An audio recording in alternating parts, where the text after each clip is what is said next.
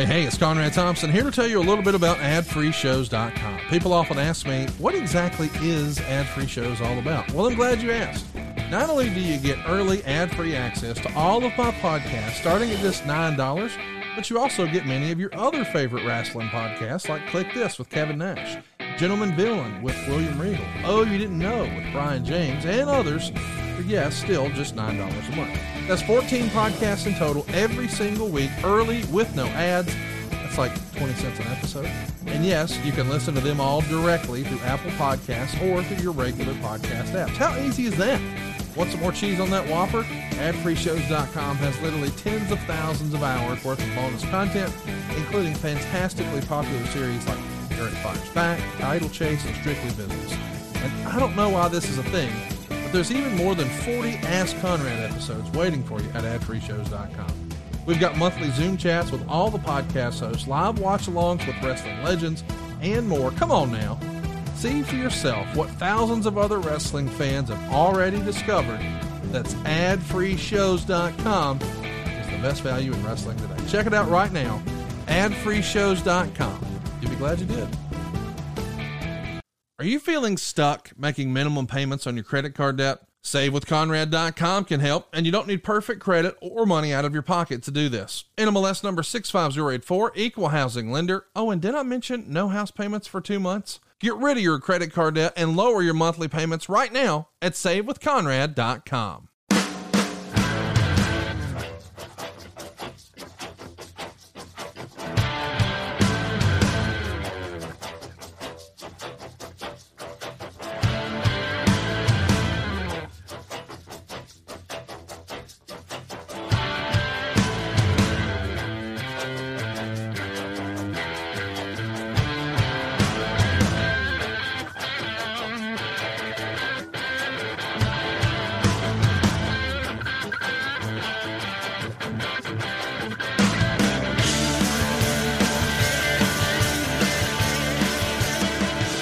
Hey, it's Conrad Thompson, and you're listening to 83 Weeks with Eric Bischoff. Eric, what's going on, man? How are you? Slow rolling today, Conrad. You know, normally in the mornings and the weekend, I, I get up early, I'm all fired up, I got plans. This weekend, I'm just kind of slow rolling. It's taking me a while to get going. I'm, believe it or not, I'm relaxed and I'm chill, which is very, very unusual yeah, that is that is not the normal course of business for Eric Bischoff. I can maybe try to find a way to get you fired up today. No, no, no. I'm kind of digging this vibe. I'm, I'm, I'm okay.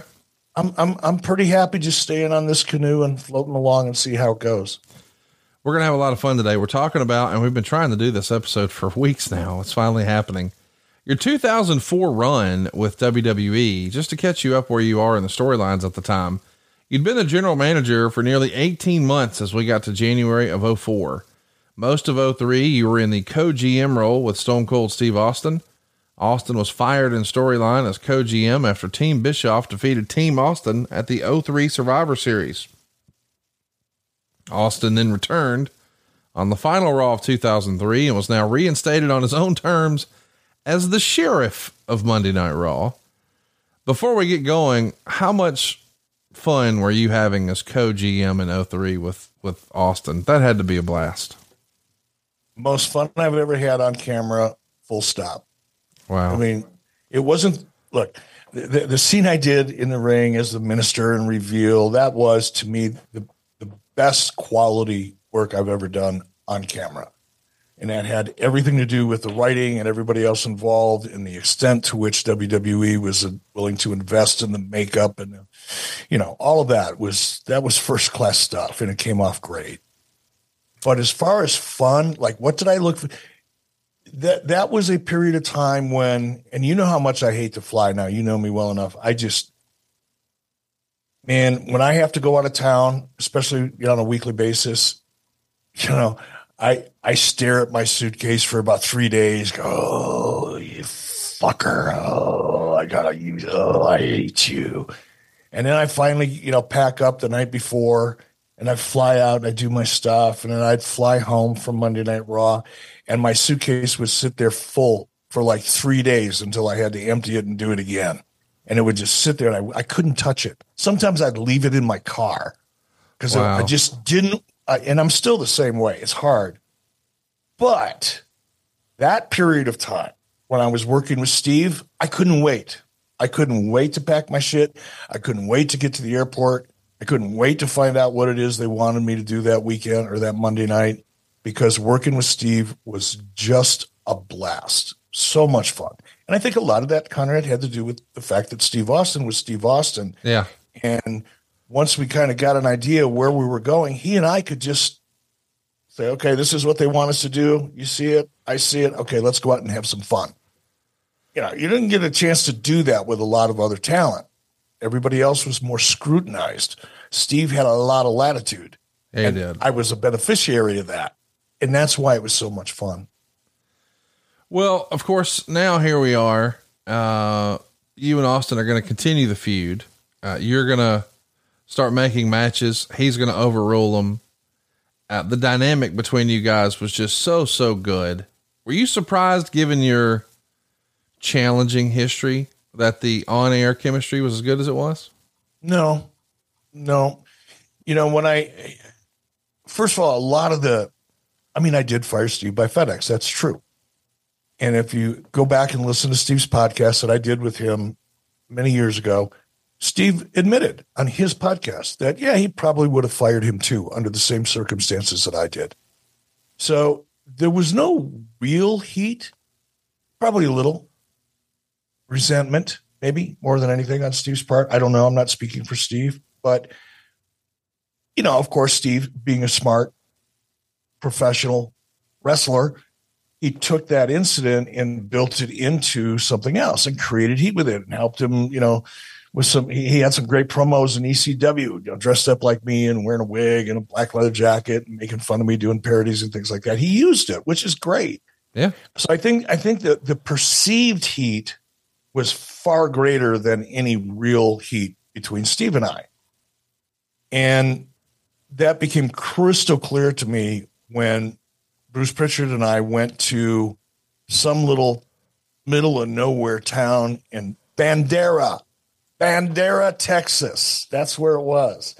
And we went there to film that infamous scene when I was out there looking for Steve Austin, trying to find him, and ended up getting, you know, beating up some guy in a bar and all that silliness. Well, before we actually shot any of that footage, Steve came. Now, I hadn't seen Steve since whenever it was I fired him, whatever year that was 94, 95, I can't remember. Um, but Steve came down to the bar where we were shooting that scene about an hour before we were really ready to shoot it. And Steve just pulled me over to the side. Said, "Come on, man, I want to let's let's talk for a minute." And like within about three minutes, we were both heading to the bar for a beer to toast each other. I mean, it was it was great from the very beginning. I didn't know as as great as we hit it off after we reconnected, and you know, everybody made sure nobody had any hard feelings. You know, like I said, that took about three minutes, and that checked that box. But even then, I didn't know that it would be as much fun working with Steve as it was because I didn't, I hadn't worked with Steve. You know, the last time I saw Steve was in WCW, and I wasn't in the kind of role that I was in in WWE. So I never really worked with Steve other than doing interviews, and you don't really get a sense for anybody that not not a real sense. But man, was that a blast! So much fun. But I wasn't surprised the chemistry was good. At the Royal Rumble in Philadelphia, you and the SmackDown GM Paul Heyman get into maybe a silly tussle in the ring after both of you declare that you run the superior brand. And of course that leads to Austin coming out and gives you both a stunner. Is there a what's your what's your best practice for taking a stunner? How can one take the best stunner? I, I don't want to. I wouldn't give anybody else advice. Um, for me, it was just to be completely relaxed, just physically, just almost limp. You know, just because the minute you, for me, the minute I started anticipating or thinking about how I was going to sell it, you, my body would start to tensen up, and I wasn't as relaxed as as I think you need to be because that you know that's it's a it's a very simple bump, right? It's not hard at all. It's very very easy. I think it only becomes awkward and looks awkward when you try too hard. Right. So for me, it was just like as soon as he soon as he spins and grabs me, I just I just went with it. And I think just remembering to relax was the toughest part of that because when you're up there in front of, you know, 5, 10, 15, 20,000 people, it's easy to kind of get tensed up a little bit. Your adrenaline's going, you know, you're excited. So subconsciously, you don't even know it, but you're starting to tense up. Just remembering to relax was probably the most difficult part of taking that bump. Let's talk a little bit about February of 2004. There's a big show held in uh, Japan at the Super Arena.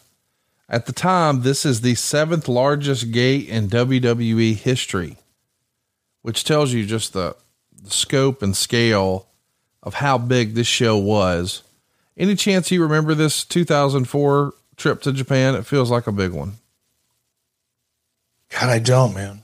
I mean, if if if, if some things pop up in research that remind me of it, I'm, I probably will. But as you were saying that, I'm thinking, did I ever even go to Japan with WWE? I know I've been there dozens of times, but I don't recall going there with WWE. But I'm sure I did. By and large, your trips to to Japan, to the best of your recollection, those were under the WCW New Japan working relationship circumstance. Yeah, primary. The, the vast majority of them were with New Japan, but I did go over. I did play by play in color uh, on a K1 event. I don't know when that was. I don't know what year it was. 97, maybe 98. I don't recall. But I, I did. I was invited over there a couple times by, uh, uh, I think his name is Kanjo Ishii. Ishii is the guy that used to run K1 till he got indicted and thrown in jail. Um, but he brought me over several times, and then I've gone over on my own a couple times. But the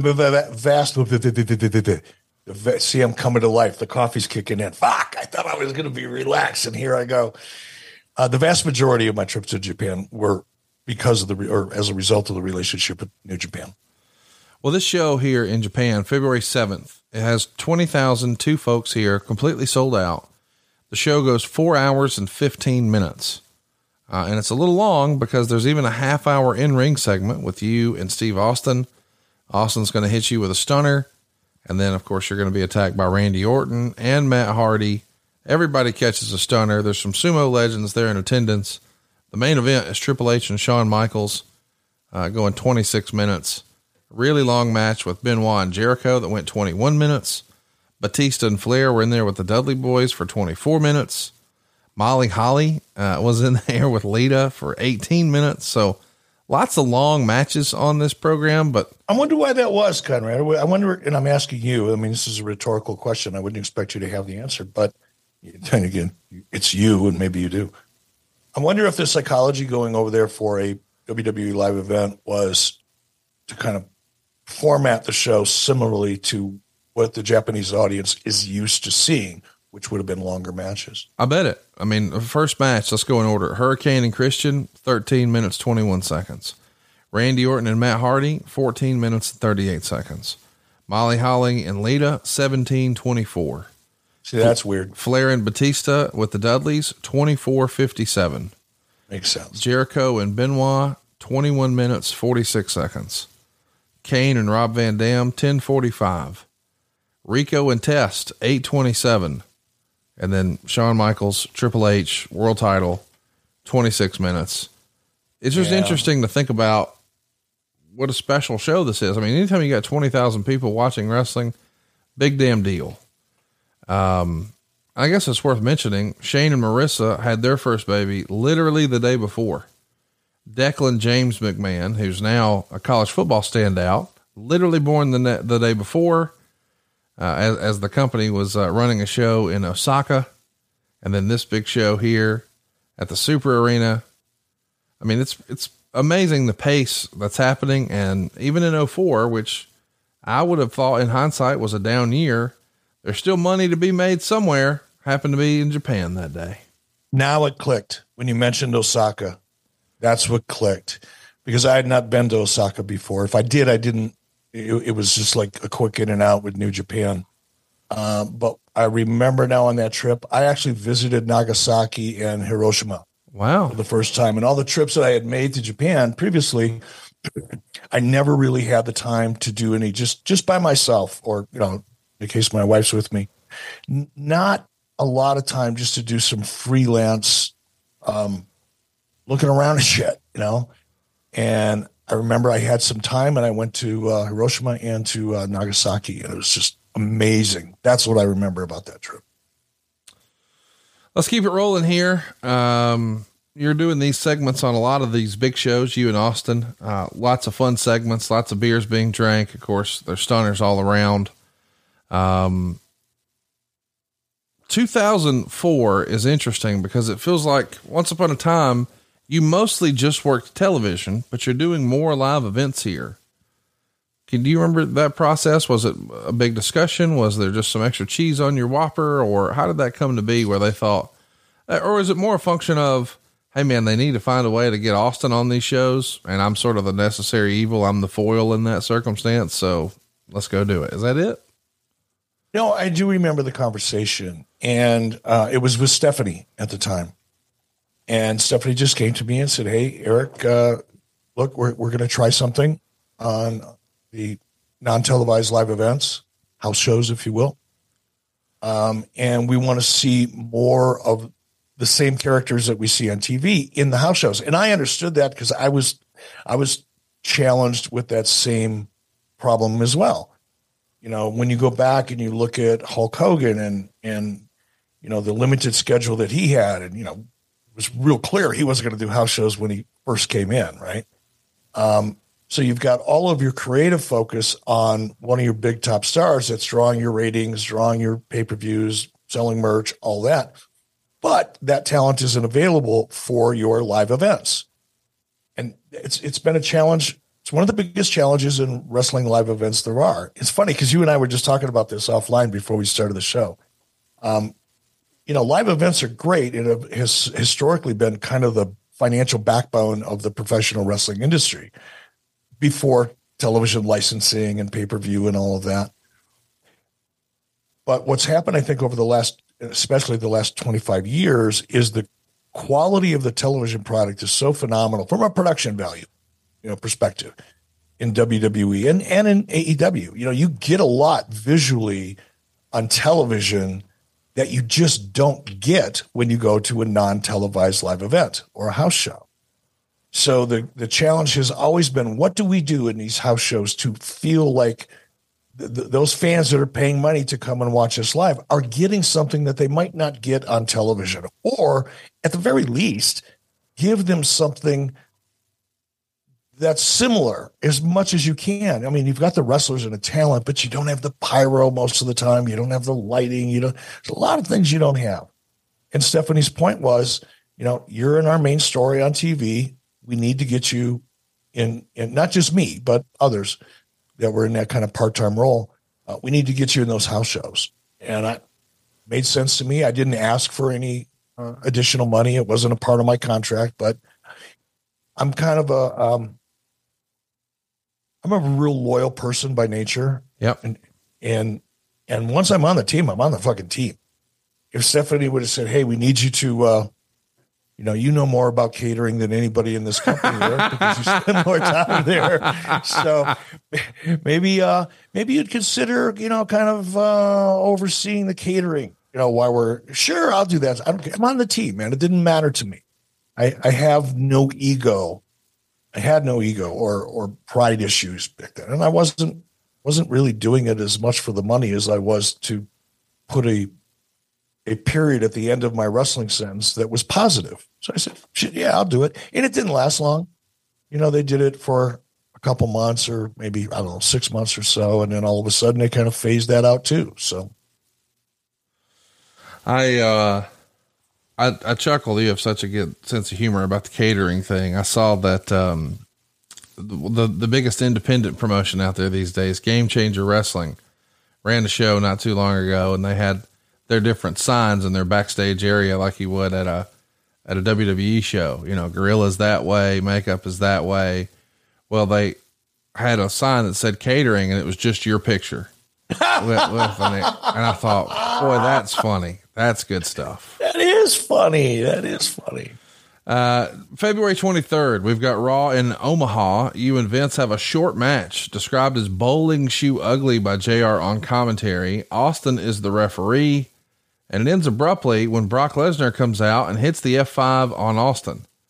And the match was set up after Austin had tricked you into bad mouthing Vince when you didn't realize he was standing behind you and that you could easily kick his ass like you did for another 83 weeks and that you were about 25 years younger than the grandfather Vince. So this feels like a little old school fun that you could have had fun with. What was it like being in the ring with Vince? Like, he's not a traditional in ring performer. You were previously rivals. These days, I guess you're employer, employee, or in those days, rather. But that had to just feel kind of electric from a nostalgic standpoint, right? It was cool. I, I am going to be really honest with you. I knew what it was going in, and I knew it wasn't going to last long. I knew there wasn't a there wasn't much to it. Certainly no build up to it, really. So I I was happy to do it. I was excited to do it. Um, just because it was Vince and I and Austin, you got Brock. I mean, come on, doesn't get much better than that at that point in time. And it was fun just to be a part of that. I really wished. So one thing I I don't want to say regret. It's not the right word, but it would have been interesting, especially early on, if there would have been some kind of conflict between Vince and I to kind of put a period at the end of that story and build it up and do something fun. You know, we touched on it a couple times. This is one example, but never really went the distance with it, which is, I guess, a missed opportunity. And you know how I feel about missed opportunities. I almost get angry at them. I don't know that it would have made sense for a WrestleMania, maybe, but it certainly would no. have been a big deal for a SummerSlam or a Royal Rumble, something like that. Um, no, it would have definitely not for WrestleMania, but well, certainly for a, a pay per view or nothing else. Just build it up for three or four weeks for TV. That would have been a fun TV thing to do. Let's not say definitely not WrestleMania. They did Hogan and Vince at WrestleMania. So. Yeah, but it's Hogan and it's Vince. It's not Bischoff. Bischoff can't wrestle. All oh. Bischoff can do is take an ass kicking. I am fucking durable, if not talented. And you know why you are? It's because you get a good night's sleep. And science tells us the best way to achieve and maintain consistent deep sleep is by lowering our core body temperature. Temperature controlled sleep will repair your muscles after a hard day's work and improve cognitive function, so you always start your day feeling sharp and alert. Chili Sleep makes customizable climate controlled sleep solutions that help you improve your entire well being. Chili Sleep makes the Ooler and Cube sleep systems. These are hydropower temperature controlled mattress toppers that fit over your existing mattress to provide you your ideal sleep temperature. These luxury mattress pads keep your bed at the perfect temperature for deep sleep, whether you sleep hot or cold. These sleep systems are designed to help you fall asleep, stay asleep, and give you the confidence and energy to power through your day. Imagine waking up and not feeling tired. Well, Chili Sleep can make that happen. For an extra layer of comfort, they also make the Chili Blanket, the only weighted blanket that can also be paired with a control unit for the ultimate sweat free sleep. And guys, I've told the story before, but it's worth repeating. Prior to Chili Sleep, I did not dream. I wasn't getting that deep REM sleep. Now I have bright, vivid, colorful dreams, and hell, I'm colorblind. But I'm sleeping better than ever. I'm not tossing and turning. I'm not fidgeting with the covers. And what's great is my side of the bed can be a different temperature than my wife's side. She likes to climb into a warm bed, but then cool her off so she doesn't get all hot and sweaty, but then warm her up to wake her up. Not me. I want to stay cold all night long, and I do, and I'm sleeping better than ever. I can't stress this enough. Imagine waking up and not feeling tired. Imagine not having that after lunch, early afternoon crash. My life and my quality of my life and my productivity is better than ever thanks to Chili Sleep. Head over right now to chilisleep.com forward slash 83 weeks to learn more and save 30% off the purchase of any new Cube or Ooler sleep system. This offer is available exclusively for 83 weeks listeners and only for a limited time. That's chili, C-H-I-L-I, sleep.com slash 83 weeks. So take advantage of our discount and wake up feeling refreshed every day. Can I tell you a quick ch- chili sleep story? Please do. Not really a story, but just a testimonial. True story here. It's been hot as hell here in Wyoming for the last couple of weeks, as it has around the country. Typically, here where I live, because we're up high in the mountains at altitude of about 5,500 feet, typically in the evenings, it gets down to 55 or 60 at night. So when we built our house here, I didn't put in air conditioning. I thought, what do we need air conditioning for? Let's do a really good job insulating the house. At night, we open the windows, let all that cold air in. We get up, we close the windows, and the house stays cool all day. That works about 98% of the time throughout the entire summer. No need for air conditioning. Wonderful, right? Well, the 2% came around this summer. It got hot, like really hot, and stayed hot all day. No air conditioning. Slept like a baby. Chili sleep. It, had it not been for chili sleep, both Mrs. B and I would have been up all night sweating. Neither one of us would have been to sleep. It was just too uncomfortable. But with chili sleep, we both just boom, went out like we were shot, woke up, felt great. Didn't bother us a bit. Chili sleep, we love you. Check it out. I'm telling you, you're going to love it. I do too. I was just at dinner last night with some friends of ours. I'll tell you who after. And, uh, they said, Hey man, is that chili sleep thing for real? And I did a whole commercial right there at Ruth's Chris in downtown Huntsville and felt bad for doing it, but I was so passionate about it. I love it. I believe it.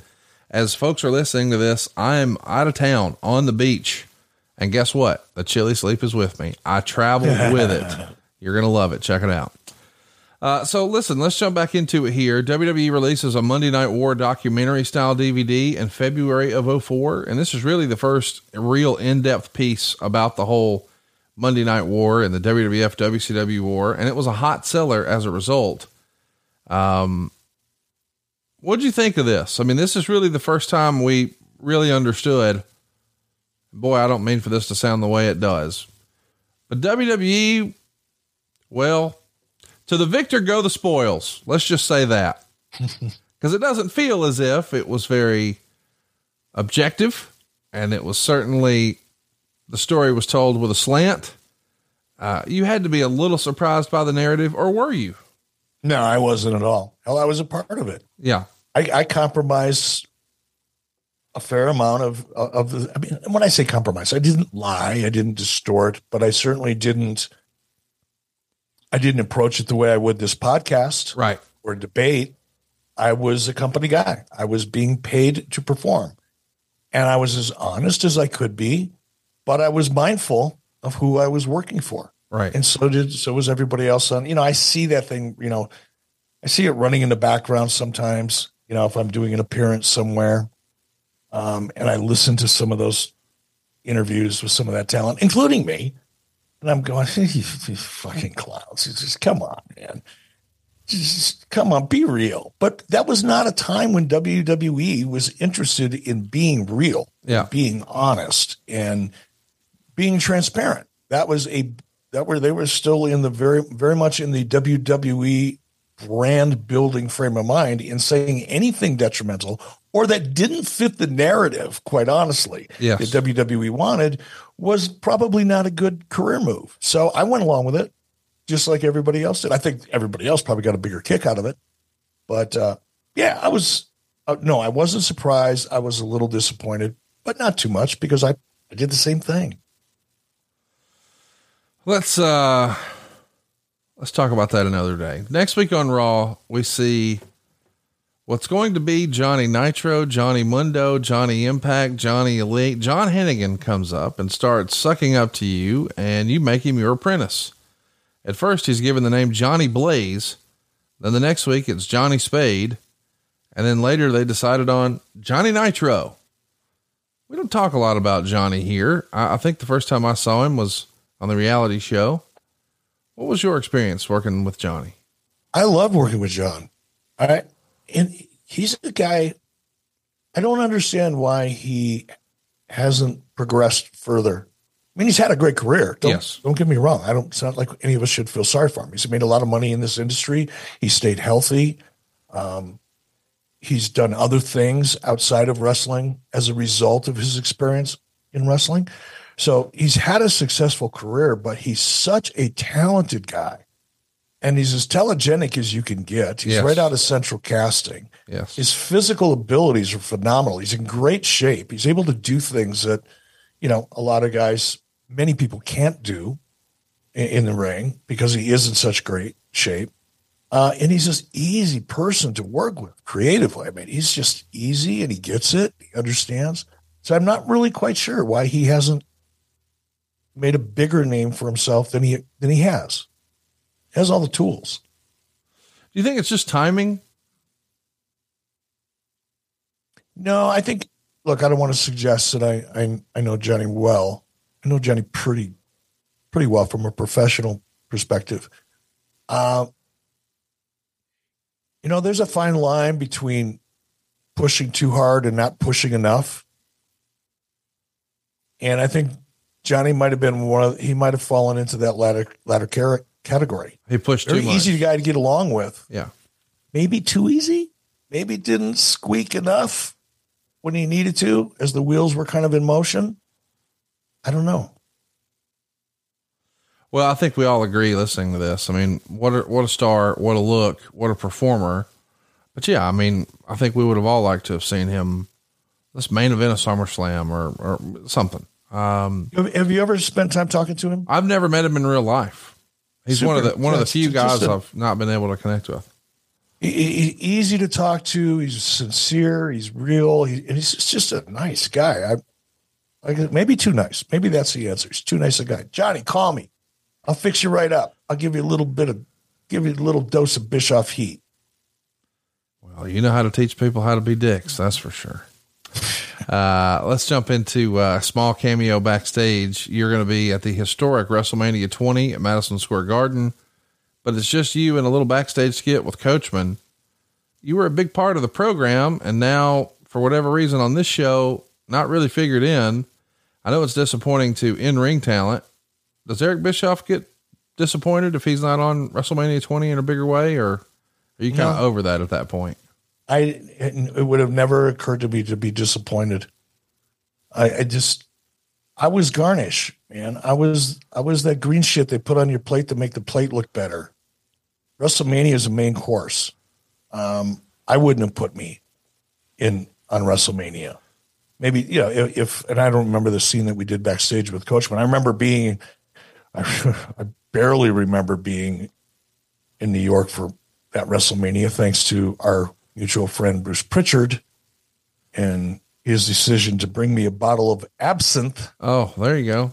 from Europe now. The stuff, The real deal like- stuff. the real deal stuff that's illegal here. So much of that weekend just evaporated into absinthe hell. Um, but I do remember that. Look, you know, a character like a general manager, in my own opinion, I wouldn't have put on on camera at WrestleMania unless there was some serious physicality and it delivered something that the audience was looking forward to seeing. Otherwise, it's just taking a valuable time. So no, I wasn't disappointed. at all. On March 22nd, uh, Raw is held in Detroit, and it's the first draft lottery since the original brand extension two years before. And it's actually the highest rated Raw since April of 02. So this draft idea was a hit here in 04. You and Paul Heyman are all over the show. Keep having to go out to the podium at the top of the entrance ramp to keep making the random picks and react accordingly. And on the last pick, you draft Paul Heyman to Raw, and Heyman immediately quits instead of working for you. Do you remember this segment, this skit? That had to be pretty fun. Sure, it was. Paul's another guy like Steve Austin in the sense that Paul probably didn't Paul didn't have as much latitude as Steve did, but he had latitude. He wasn't as scrutinized. Nobody wanted to hear Paul deliver a promo word for word exactly the way it was scripted for him. But Paul, man, when it comes to improv and believability, and just it's it, I can't describe it. it. I guess I don't dance, you know, like tangos and waltzes and like formal dancing shit. I don't do it. Never have. But I would imagine it's like once you have a really, really good dance partner and you can almost do no wrong and everything just flows and is natural. That's what it's like working with Paul Heyman, you know, on, on the mic. He's, he's that exceptional. Let's um let's talk about the reports at the time. It was reported that a lot of the talent didn't know they were switching brands until it was announced on TV or they saw it on the internet. Were you in the dark? Were you told you'd be staying on Raw? I mean, what do you remember about this? Because I mean, once upon a time they even did this to JR where he found out he was switching shows live on the show. That's I, I, I knew nothing. okay. I had, and I didn't want to know anything. right. That's what's different. One of the things that I guess is a little different about me. And again, I look at myself as a talent differently than wrestling talent would. Right? I'm not on the road 300 days a year. That's I'm right. on the road. Well, I'm scheduled for TV 52 times a year, or throwing another six or eight for pay per view, say 60 times a year on average. So my time isn't. I was more flexible. But if you're a wrestling talent, you've got a life, you've got a wife, you've got a husband, you've got kids, you've got dogs, you've got whatever. Um, you kind of like to know what your schedule is. So I could see why wrestling talent would like to get a little bit of a heads life if, heads up if their life is and their schedule is going to change dramatically. But I, I didn't really care. It, it didn't matter to me. And I also have learned over the years, uh, and had certainly by that point, that the less you know, the better for me because I would never want anybody to think for a second that I compromised information or talked about things that I shouldn't have been talking about or somehow intentionally or otherwise leaked a creative direction. So it's like, because that should happen, man. I remember, you know, there used to be meetings occasionally, not all the time. But there were times when I remember one in particular where Vince McMahon called a talent meeting and just read everybody the riot act for talking about creative outside of, you know, the room necessary to discuss it. I never wanted to be, I never wanted anybody to look at me and go, huh, I wonder if Eric leaked that. So it's hmm. like, fuck, don't tell me shit, man. Just give it to me 20 minutes before I'm going out to the ring and I'm good. I don't need a lot of time. Don't tell me anything and then wonder if I'm the one that leaked it. So it, I would have preferred not to know. On the April 5th Raw in Houston, you tell William Regal about a new special talent you want him to manage. It's your nephew, Eugene Dinsmore. His character was, of course, to portray someone who was uh, mentally challenged, but gifted as a wrestler who could copy his wrestling heroes in the ring. And famously, there's a story that he was actually based on a real guy who used to attend the matches maybe back in the 80s and was friends with a lot of the boys. And it's become a rather controversial topic in years since. You were there in the middle of this. What did you think of the creative when you heard about it at the time here in 2004? I was underwhelmed with the idea. I want to make it clear that I'm a little bit embarrassed I wasn't more sensitive to the issue because, well, I just wasn't. I should have been more concerned about it than I was. Not, proud to say that, but it is what it is. So putting that issue aside because it wasn't one, um, just the the basics. It was a comedy act at its core. It was meant to be lighthearted, entertaining, Yes. non-serious, nothing dangerous about it. Um, character, an angle. I, it's hard for me to get excited about stories or angles or characters like that, just on a personal level. If there's not some risk for somebody, you know, getting their ass kicked seriously or real and believable and emotional story with, with a with a character, then it's really hard for me to get excited about it. So I I I just did it. I, you know, I said, okay, I, I know how to do this. I know, I know how to make this work, but I was, I wasn't excited about it. And as I said a few moments ago, as embarrassed as I am to say it, I wasn't offended by it either, even though I should have been. It's uh, something that they're What do you gonna- think? I mean, listen, What do you at, at the time, I wasn't watching wrestling as much as, you know, I had in the past, but I thought that the performer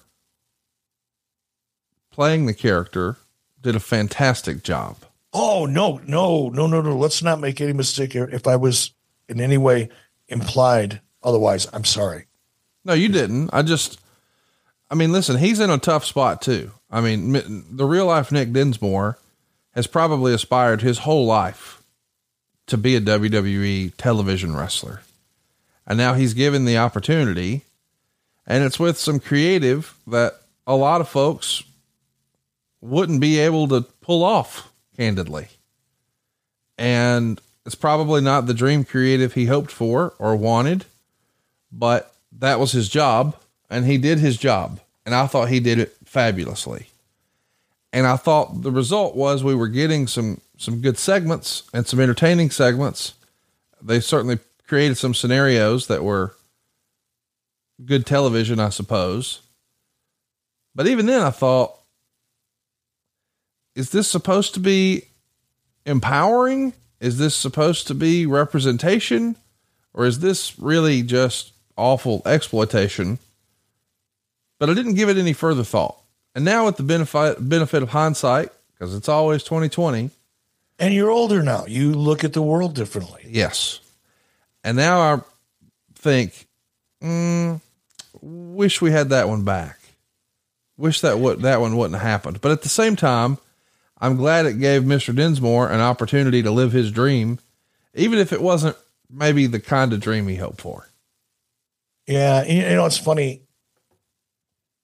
Know, I, and I'm not really not sh- shilling my book, but I kind of am. In my new book that's coming out in November, Grateful, I talk about one of the things that's the co- kind of constant thread throughout the book is it really covers my life from 2000, you know, wrestling life, 2006 to to current, with a real focus. Yes, the wrestling stuff that was in a lot of what we talk about here, but the last five or six years of my life, maybe seven, have been probably some of the most exciting times of my life, sometimes in a bad way, but other times in a good way. But one of the things I've learned as a result of what I went through in wrestling not only over the last you know 15 years but even prior is that what we did on television had an amazing impact on people. Not only just not the obvious to entertain and get them excited and get them to buy tickets and pay-per-views and all, yeah all that. But i've learned especially over the last five or seven years in meeting wrestling fans at conventions and autograph signings and even just you know at Starrcast talking to people that i either have never talked to before or haven't talked to in a long time that the things that you do on television when you have a, a, an audience that's as loyal and passionate about your product as they are you can do things that either really positively impact people and you can do things that hurt people and you're you don't really realize you're doing it because in the context of what you're doing in television it's entertaining and all that's heat this and that blah blah blah blah but what you don't understand is, I didn't understand. I'll speak for myself. What I didn't understand is that a lot of those things that we did on television impacted people, the audience, in ways that I would have never anticipated at that time.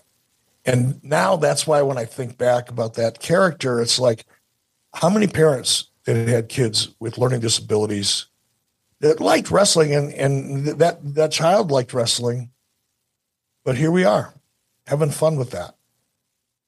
And that, even now, talking about it kind of bothers me a little bit that I was a part of that. But, you know, we all learn, we move on. Yeah, listen, we're all trying to, you know, be better and do better. And um, I don't think we'd see a character like this again. Uh, of course, Regal at first resents the idea of managing Eugene, but slowly warms up to him. Uh, as in the storyline, you say you brought Eugene in as a favor to your sister. But now you're trying to humiliate him where possible and force him to leave. Well, you know what's funny, Conrad? I'm sorry to interrupt you, bro. But interesting point. My real nephew, his name is Ben, is six, six, six, seven, 325. It's big boy. That's my real nephew.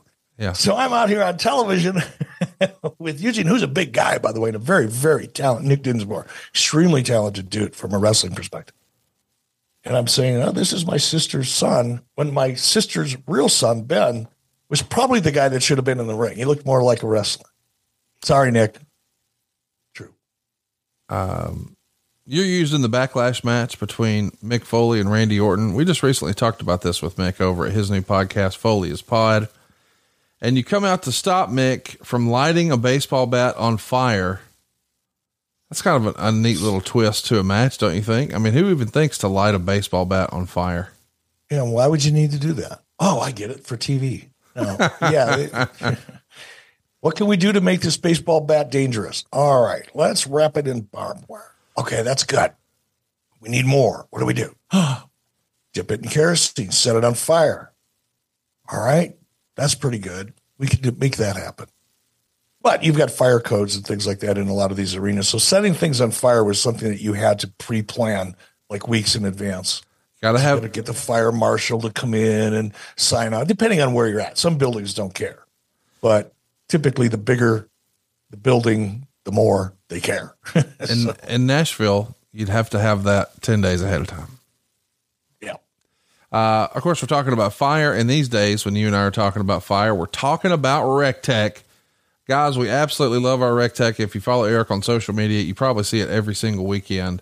Uh, we both are sold on RECTEQ, an amazing company that offers wood pellet grills fueled by all natural hardwood pellets, along with other outdoor lifestyle products such as coolers, apparel, grill accessories, and more. With grills ranging from $3.99 and up, RECTEQ has grills for every lifestyle, every budget, but they all have a key focus on flavor, convenience, and versatility. By the way, their factory direct pricing eliminates the middleman, which means you save a boatload of cash, and they even ship these grills to you for free, all of them. Plus, all RECTEQ pellet grills are made with high quality stainless steel. They're built to last a lifetime, and I got to admit, I had a different type of pellet smoker before this one. And uh, Eric was the first to join the RECTEQ family, saw my puny rig and made fun of it. When I finally got the RECTEQ and put it side by side, holy cow, the difference. You can feel the quality in your hand, the heft, the weight, the durability, the quality of construction. I'm talking about Rec- RECTEQ's flagship model, the RT700. Comes with a 40 pound pellet hopper, which means it's convenient, which means it's going to last a long time before you have to go refill more pellets. 702 square inches of cooking space, which means you can cook for the whole damn family and the neighbor's family. The PID Wi Fi controller, which, by the way, in my opinion, is the best in the industry. I had a Wi Fi controller before. I couldn't turn my grill on, I couldn't adjust my temperature. I can do it all now from my freaking phone. Eric could be at my house and turn his grill on in Wyoming. I don't even know how that works. It's voodoo magic from RECTEQ. But they've got a six year bumper to bumper warranty. Think about that. Everything on this dude is covered for six years, and you can bake. Yes, bake. Uh, Megan has actually baked on the grill. That's a real sentence. I have smoked, I can't tell you how many meats on the grill. I have seared steaks. I have grilled. I haven't dehydrated yet, but they tell me I can even do that too, all with the push of a button. And that's why those in the know choose RECTEQ. So toss that tasteless gas grill aside. It sucks, and you know it. Get rid of the messy charcoal grill and throw out that overhyped brand name grill. Let's join the elite wood pellet grilling family. Let's focus on flavor, convenience, and versatility because that's where RECTEQ has set the new standard in grilling. Visit recteq.com. That's R E C T E Q. Use that code Bischoff5 to save 5% off site wide. Let me explain. That's 5% off their top notch wood pellet grills, 5% off their one of a kind RECTEQ icer coolers, 5% off their chef tested rubs and sauces, 5% off the accessories, the merchandise. Everything is 5% off at recteq.com when you use the promo code Bischoff5. That's R E C T E Q dot com. We can't say enough good things about RECTEQ, can we, dude? Well, let me tell you, this past week I had a crew from WWE out to my house. There was four of them uh, out to my house for two days, uh, filming some things for. Um, I'm not going to say, but they were out here for two days. And on the last day, we got done with all of our shots because we were shooting in and around the, the Cody area, and I went up fly fishing and all that kind of stuff. And I said, "Look, guys, you know we've been working our butts off. I got a treat for you tonight. I'm cooking steaks." So I ordered some half Wagyu, half Angus from my buddies over at Wyoming Legacy Meats. You're going to be hearing much more about them in the future here on all of our podcasts. You ready for that? I'm ready. Um, and I, I, reverse seared some steaks out on the RECTEQ, but I put some smoke on them first. So I put them on that grill at about 225 degrees, which is the extreme smoke kind of temperature. Smoked them up, got them up to about 121 degrees internal temperature, 122. And then I seared them on the RECTEQ. And I told these guys, I said, look, this is going to be the best. They're, they're all from like New York, right? They're East Coast guys, used to expensive, fancy steakhouses. I said, this is going to be different, guys. I, am telling you, I, you brag about all the great food you have in New York. I get it. I hear it all the time. I've experienced it, but you're never going to experience a steak like this. You're just not. And of course, they looked at me. Uh, what do you know? You're out here in the middle of nowhere. Eh. I delivered. Mrs. B made a chimichurri sauce that she's really perfected.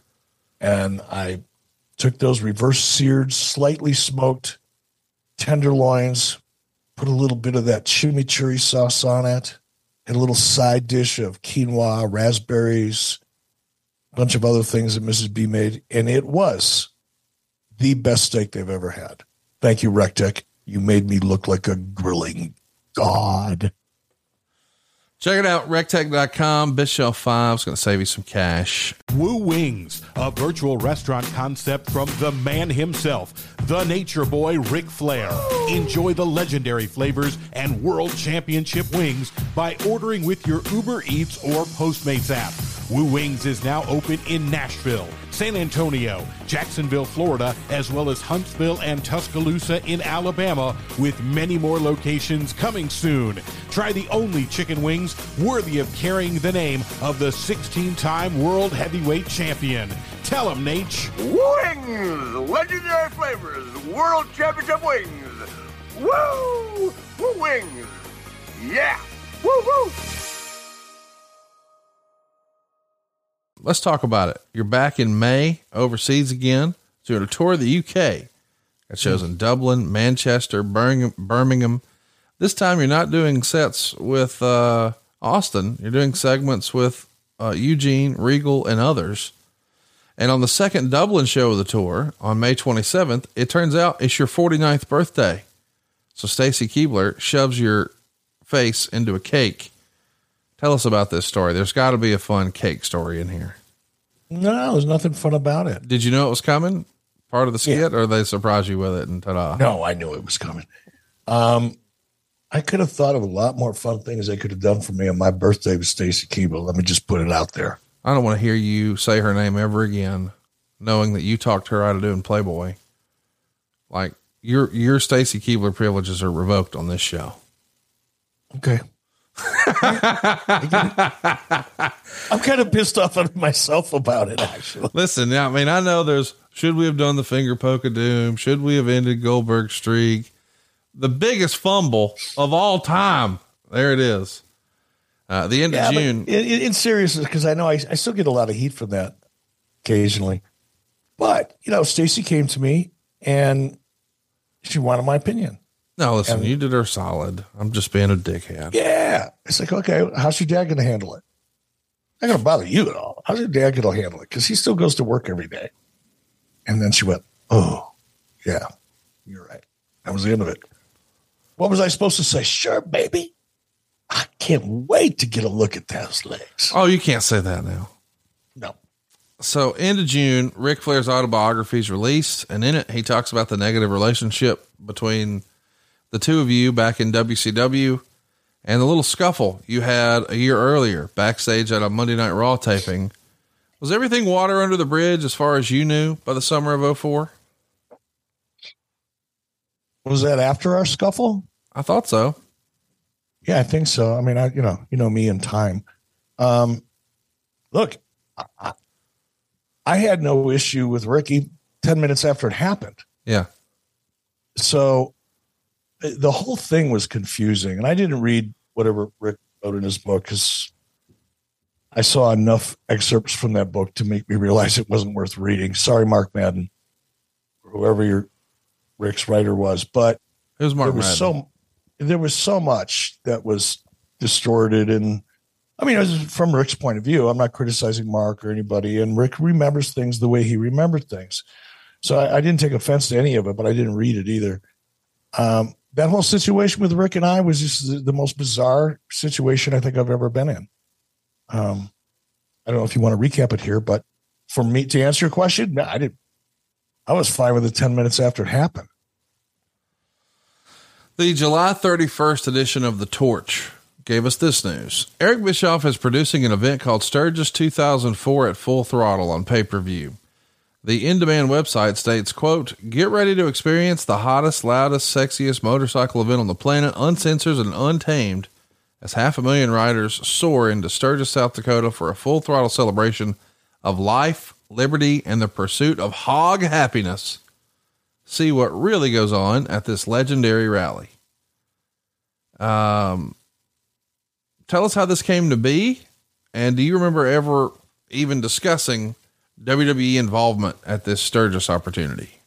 No, no, I did. I didn't want to bring WWE into it. Um, how did it come about? You know, I had, have, you know, produced, I think three or four pay per views out of Sturgis. I had a good relationship with the local community, the mayor, law enforcement, um, city council, because I had to work closely with them during that period of time. So I had a good relationship with them. I had met certain people in and around the Sturgis area, you know, bar owners. And when I say a bar owner, now there's certain like the full throttle, for example, that's on acres and acres of property. People camp there. Buffalo Chip is another big one. It turns into a small community. Uh, I don't know how many people end up camping at the Buffalo Chip bar or campgrounds, but it's a lot. It's a little bit like mini Woodstocks. And they bring in, you know, Kid Rock comes in and ZZ Top comes in and this band comes in and that band, or ZZ Top did come in. So it's these bars that we're referring to are actually mini state fairs all around Sturgis. And people camp there and party there and there's live events. And it's pretty, pretty nuts, really, especially in the evening. It gets a little crazy. It used to get crazier than it does now, but it was pretty cool. And, you know, Sturgis has this, this image or perception that people think is just wow and nuts. And there are places where it is. If you seek out that kind of adventure, you're going to find it, lots of it, but you have to seek it out. Generally speaking, Sturgis is almost a family event. Not quite. Um, but I thought, wow, why? Because I knew where some of these pockets of more interesting activity took place, right? over the years, you just figure that stuff out and get to know people.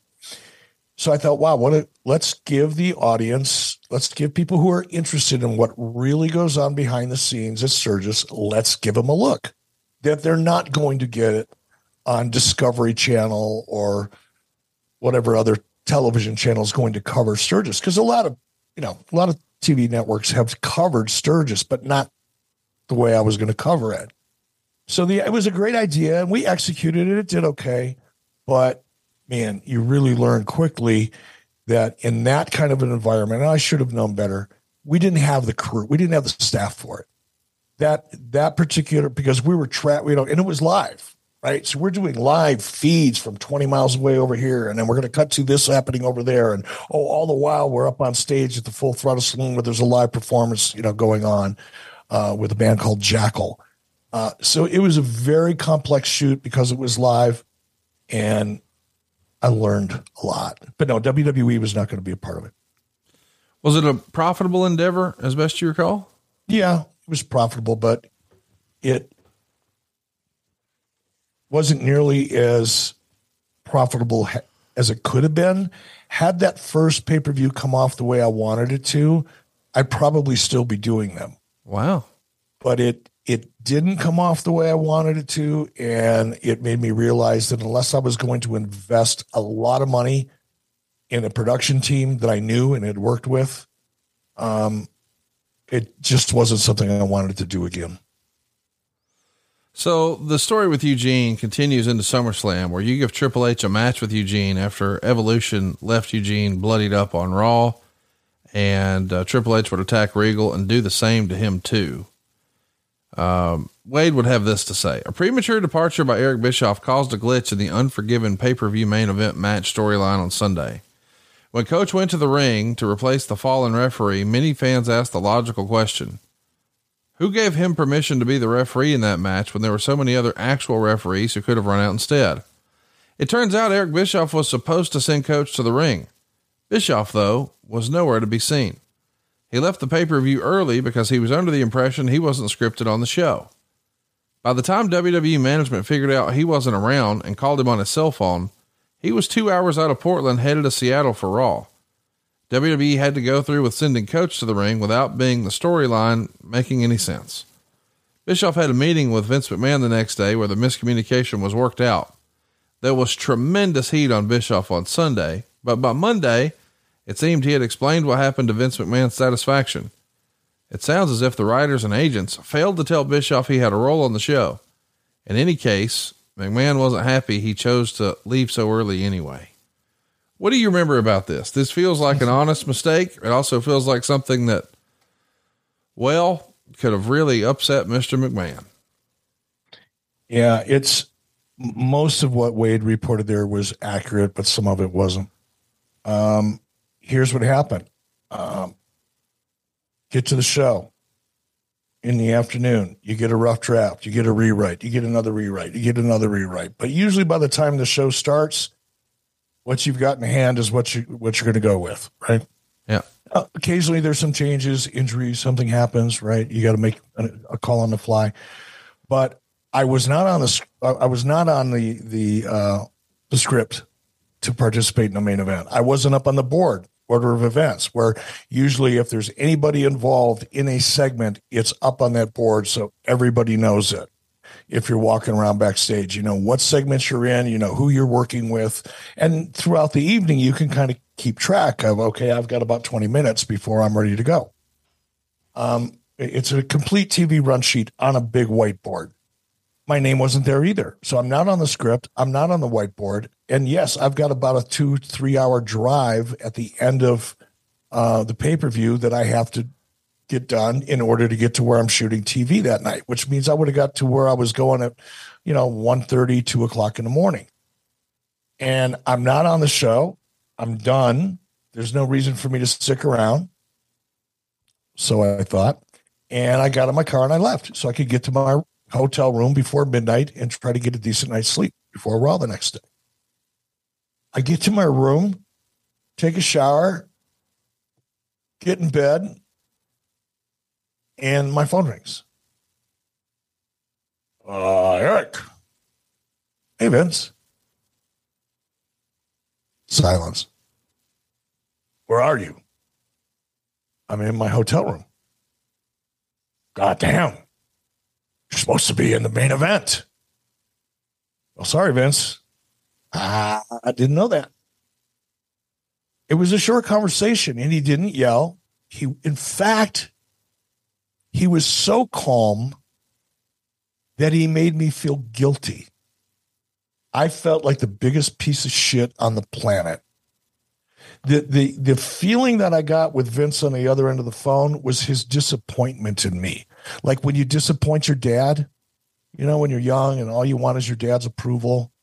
You work hard to get that. You want to be acknowledged. You want to pat on the back every once in a while. You want to know your dad's proud of you. Not that I looked at Vince like a father figure, don't get me wrong, but still, it's Vince McMahon. And I let him down. He told me what happened on the phone. The fact that I wasn't there caused an issue. But the way he did it, I just, oh, I felt horrible. And there was never another mention of it. There was no meeting the next day. There was one phone call that night that lasted a total of about three minutes, and it was never mentioned again. However, from that point forward until the very last day that I worked in WWE, and even now, believe it or not, when I show up to do a one off appearance, if I'm on that show in the first segment, even if my name is not on the sh- show for the rest of the night or on the board in the back, I'm either in Gorilla or standing right outside of Gorilla until the final match is over. And then I go home. And it's for what did I say? I was there for another two years after that, 18 months, two years, whatever. Yeah.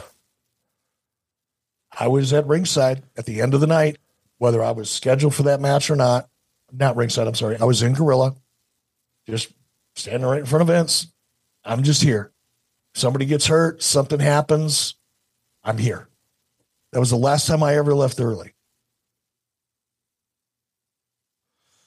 Well, we learned a lesson there, and uh, maybe you're looking to learn some new stuff, and maybe you're a fan of professional wrestling. Well, that's why you're listening to this podcast.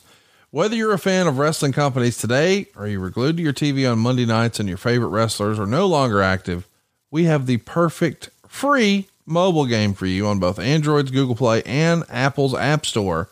It's called Ultimate Wrestling Trivia. Feel the flood of memories come rushing back as you test your knowledge of all things from the world of professional wrestling by playing Ultimate Wrestling Trivia. You're not alone in this quest, as they've enlisted the help of more than 30 of their famous friends to ask some of the questions and cheer you on. They'll celebrate whenever you answer a question correctly or bust your chops when you get one wrong. This game has multiple former world champions, five Hall of Famers like Kevin Nash, Eric Bischoff, Tony Atlas, Big Papa Pump, and Jerry the King Lawler. Download down easy for me to say. Download Ultimate Wrestling Trivia today and see where you stack up against the competition on the leaderboard. Search Ultimate Wrestling Trivia in the Apple App Store or on Google Play and go to ultimatewrestlingtrivia.com. That's ultimatewrestlingtrivia.com for more information. If you like trivia, you'll love Ultimate Wrestling Trivia, the free mobile game with over 10,000 questions, more than 650 video questions, and over 30 wrestlers and legends, including Eric Bischoff and Road Dogg and Kevin Nash. Find out who knows more wrestling trivia between you and your friends when you all play and join the same faction. To download, just search Ultimate Wrestling Trivia in the Apple App Store or Google Play Store or go to ultimatewrestlingtrivia.com for more information. So, uh, Vince makes you versus Eugene the first Taboo Tuesday pay per view on October 19th in Milwaukee. Taboo Tuesday is one of those things where uh, maybe it was ahead of its time. Fans would go on the website, WWE.com, and vote on who they wanted to see face each other or what the stipulations would be either way, the fans were in control, and it was not a Monday pay per view, not a Sunday pay per view, not a Saturday pay per view, a a Tuesday, a taboo Tuesday. And in this match with you and Eugene, there are three options. Number one, loser gets their head shaved. Number two, loser wears a dress for a month. Number three, loser becomes the winner's servant. Now, of course, we're told the votes were all legit, and loser gets their head shaved, gets 59% of the vote. Did you have any input as to what the stakes were? I know you, you you're an advocate of stakes, not the kind we use on our RECTEQ, but you know, mm-hmm. these these matches matter, these stories matter. Did you have a say uh, as to what the three options were or no? I didn't get to vote. I was most excited about getting my head shaved. Um, because I think visually that's just a better payoff in the moment. Um, and that's what I was hoping for, but I was pretty sure that's what's going to happen too. You know what I mean? Yeah. I mean, yeah, the, the votes are legit. I did the same thing in WCW years before. This is like before the internet, really. Um, where the fans got to choose. There was a heel locker room and a baby face locker room and a fan on WCW Saturday night. That's how far back that goes probably 93, 92, yeah, 93, I think I did this. And I did the same thing. You stack the voting questions in a way that you know what the outcome is going to be. So when they when it was, you know, getting my head shaved was one of the three options, I I was confident that that's was that was what was going to happen. And I was excited. I couldn't wait. I'll never forget. I think that's the one, right? My hair was black when it got shaved, right? Back then. Yeah. Pretty sure. Yeah, and this is the this is the end of the hair dye. I mean, yeah, that's why I was excited about it. I couldn't wait to stop dyeing my hair. And it was funny because I and I'm I assumed Vince knew that I dyed my hair. I mean, I didn't try to keep it a secret. It, I mean, honestly, you could look at my hair and go, "That motherfucker's got fake hair," you know. Um, it didn't look natural, really. But um, I remember when Eugene was shaving my hair, shaving my head, and he put that first clip through it, and I had all this white silver hair underneath it. I remember Vince was standing about two feet to my right watching all this. He goes, God damn you phony son of a bitch. like he didn't know I had dyed my hair. Uh, yeah, it would be like me being surprised that he stuffed his shoulder pads in his suit. You know, I mean, we all just assume it. You don't have to know for a fact. It's pretty obvious. Here's the uh, here's the report in the Observer. Eugene pinned Eric Bischoff in two minutes and one second. The hair match. The hair match got 59%. Servant got 20%. Wearing a dress for a month got 21%. The match was terrible. Eugene channeled Hulk Hogan, cupping his ear to get a reaction, and thus got the biggest pop of the show so far. And then he used a leg drop for the pin. I can't imagine them doing this unless Vince has decided he's going to call Hogan for Mania. Well, 2.96 does that to you. That's the rating. Coachman claimed that the fans live had voted for the servant match, even though they hadn't, and Coachman said Bischoff would have to be Eugene's servant for five minutes. Out comes Vince McMahon to right the wrong and get more revenge on Bischoff for 1997. And Bischoff walks off, and McMahon says he'd fire him if he didn't get his head shaved. Eugene tries to use the electric razor. That's not working. He uses scissors and the razor for a while, making Bischoff look like a mess. McMahon, seeing the gray roots, made fun of Bischoff for dyeing his hair, as if Ah, there you go. as if Vince hasn't done that for 15 years. So that kind of made it funny. And also ordered Coach to take off his shirt and pants and put on a dress. Well, for all of you aspiring WWE announcers, don't forget you'll be being made a fool out of, and that's part of the job. Coachman had to wear the dress the rest of the show, long after the joke had played out. Dud. So, kind of is what it is. Uh, Survivor Series, we got Randy Orton teaming up with, uh, or Randy Orton's team rather, defeating Triple H's team to win control of Raw for the next four weeks. And Orton's partners were Benoit, Jericho, and Maven. And I'm wondering, did you request some time off, or is it just a storyline decision to have you not be the GM for four weeks here?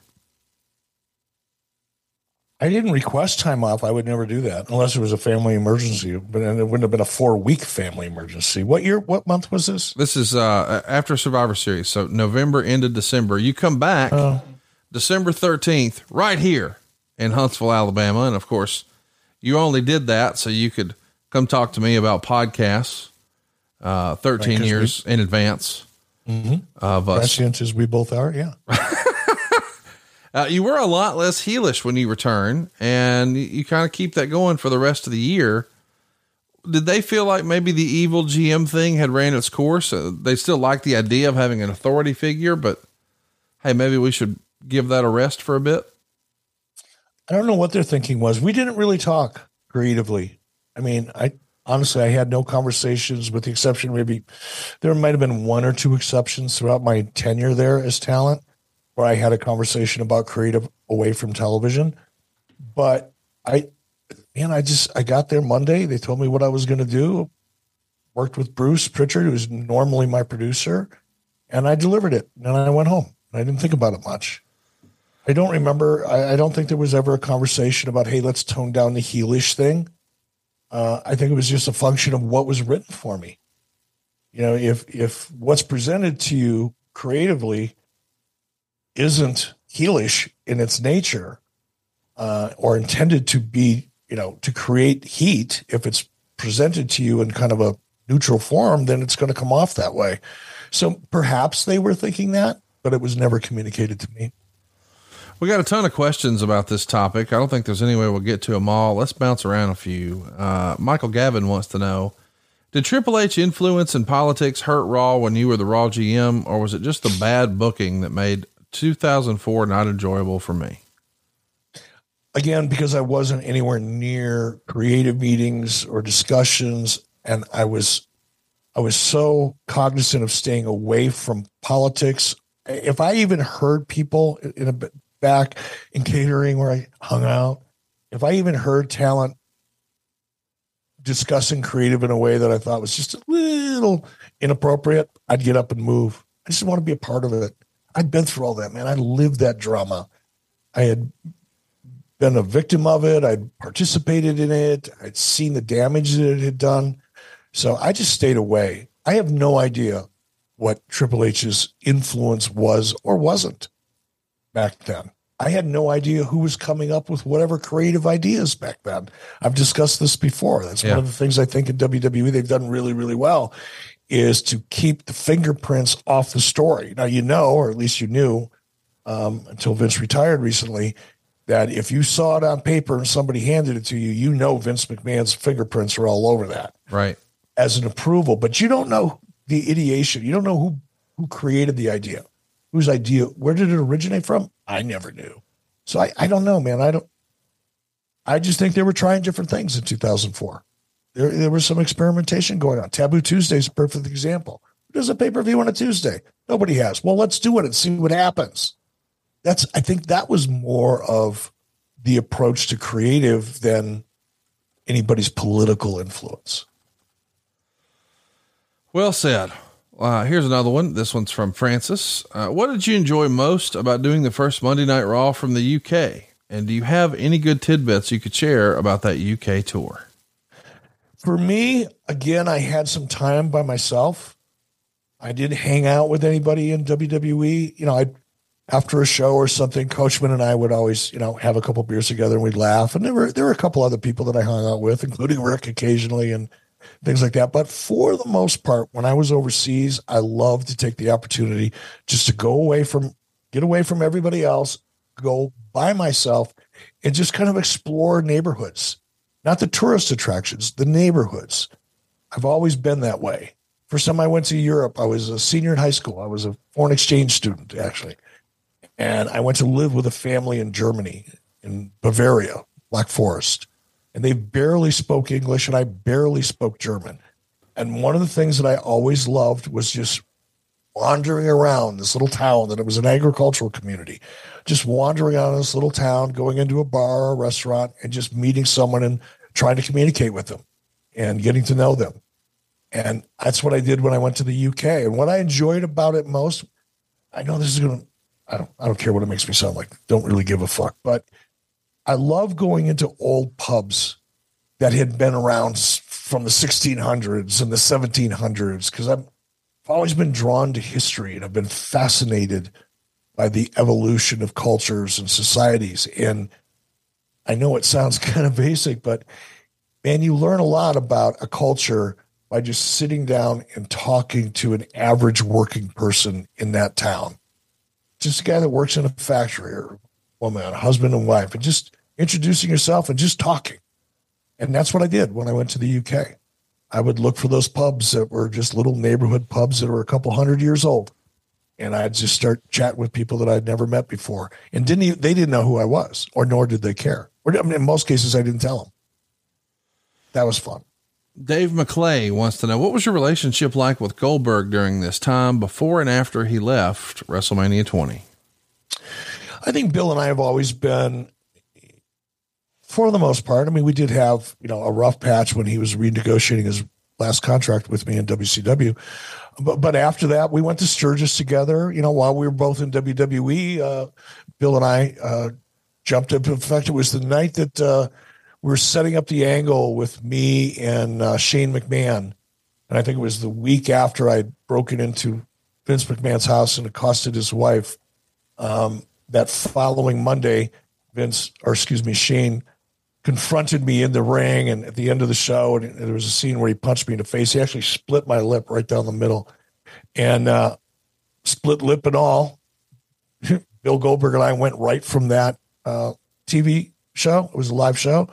Right from that to a private jet and flew to Sturgis and rode Harleys together and shared a house together with a bunch of other guys. So I got along fine with Bill. We've never been close, close, but professionally pretty friendly and had a couple things in common and enjoyed each other's company. But I wouldn't say we're close friends. Friends, but not close friends. Great question here that we never really talk about the real life aspect. Luke from Eastern Iowa wants to know what Mrs. B think about you having your head shaved. She dug it.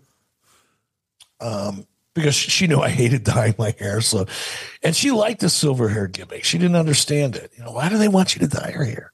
Because that's what I looked like back then. You know, I get, I understood why Stephanie wanted me to dye my hair, but I hated it. She, my wife knew I hated it, and she knew I'd be happy that I could get my head shaved and not have to dye it anymore. So she therefore was happy. Talk to me about uh, your your contractual status here. This is a great one from WrestleManiac. Hypothetically, if Vince had offered Eric a three year extension to remain as the on screen GM past 04, would Eric have said yes, or did he start to think the character had run its course? It's such a hard question to answer honestly, because it would have been, there was two functioning parts of my brain that were kind of opposed to each other. I knew that the character had pl- had played itself out. and you can feel it. You know, I,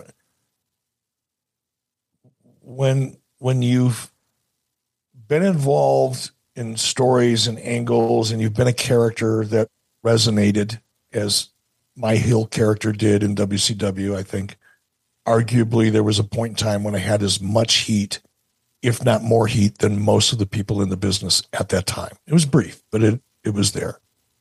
And I know what that feels like. That is a very distinct feeling. The, the energy that you can feel from the crowd is palpable. You can almost taste it. And it's delicious, by the way. Straight up delicious. But you also are aware when you're coming out and you don't have that vibe. And you get more of that Pavlov. Okay, Bischoff's coming out. I'm supposed to boo him. Boo. It's Bischoff. He's playing a heel character. My job is to boo. That's a different vibration. That's a different energy. It just feels different. And you know it. You can sense it. It's it too is palpable. So by that time, by the end of 94, whenever it was, or 2004, I should say, by the end of 2004, uh, I could tell creative was going through the motions.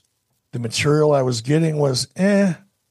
And I could just feel it walking out to the ring. I was relieved when Stephanie called me and said that they weren't going to renew my contract.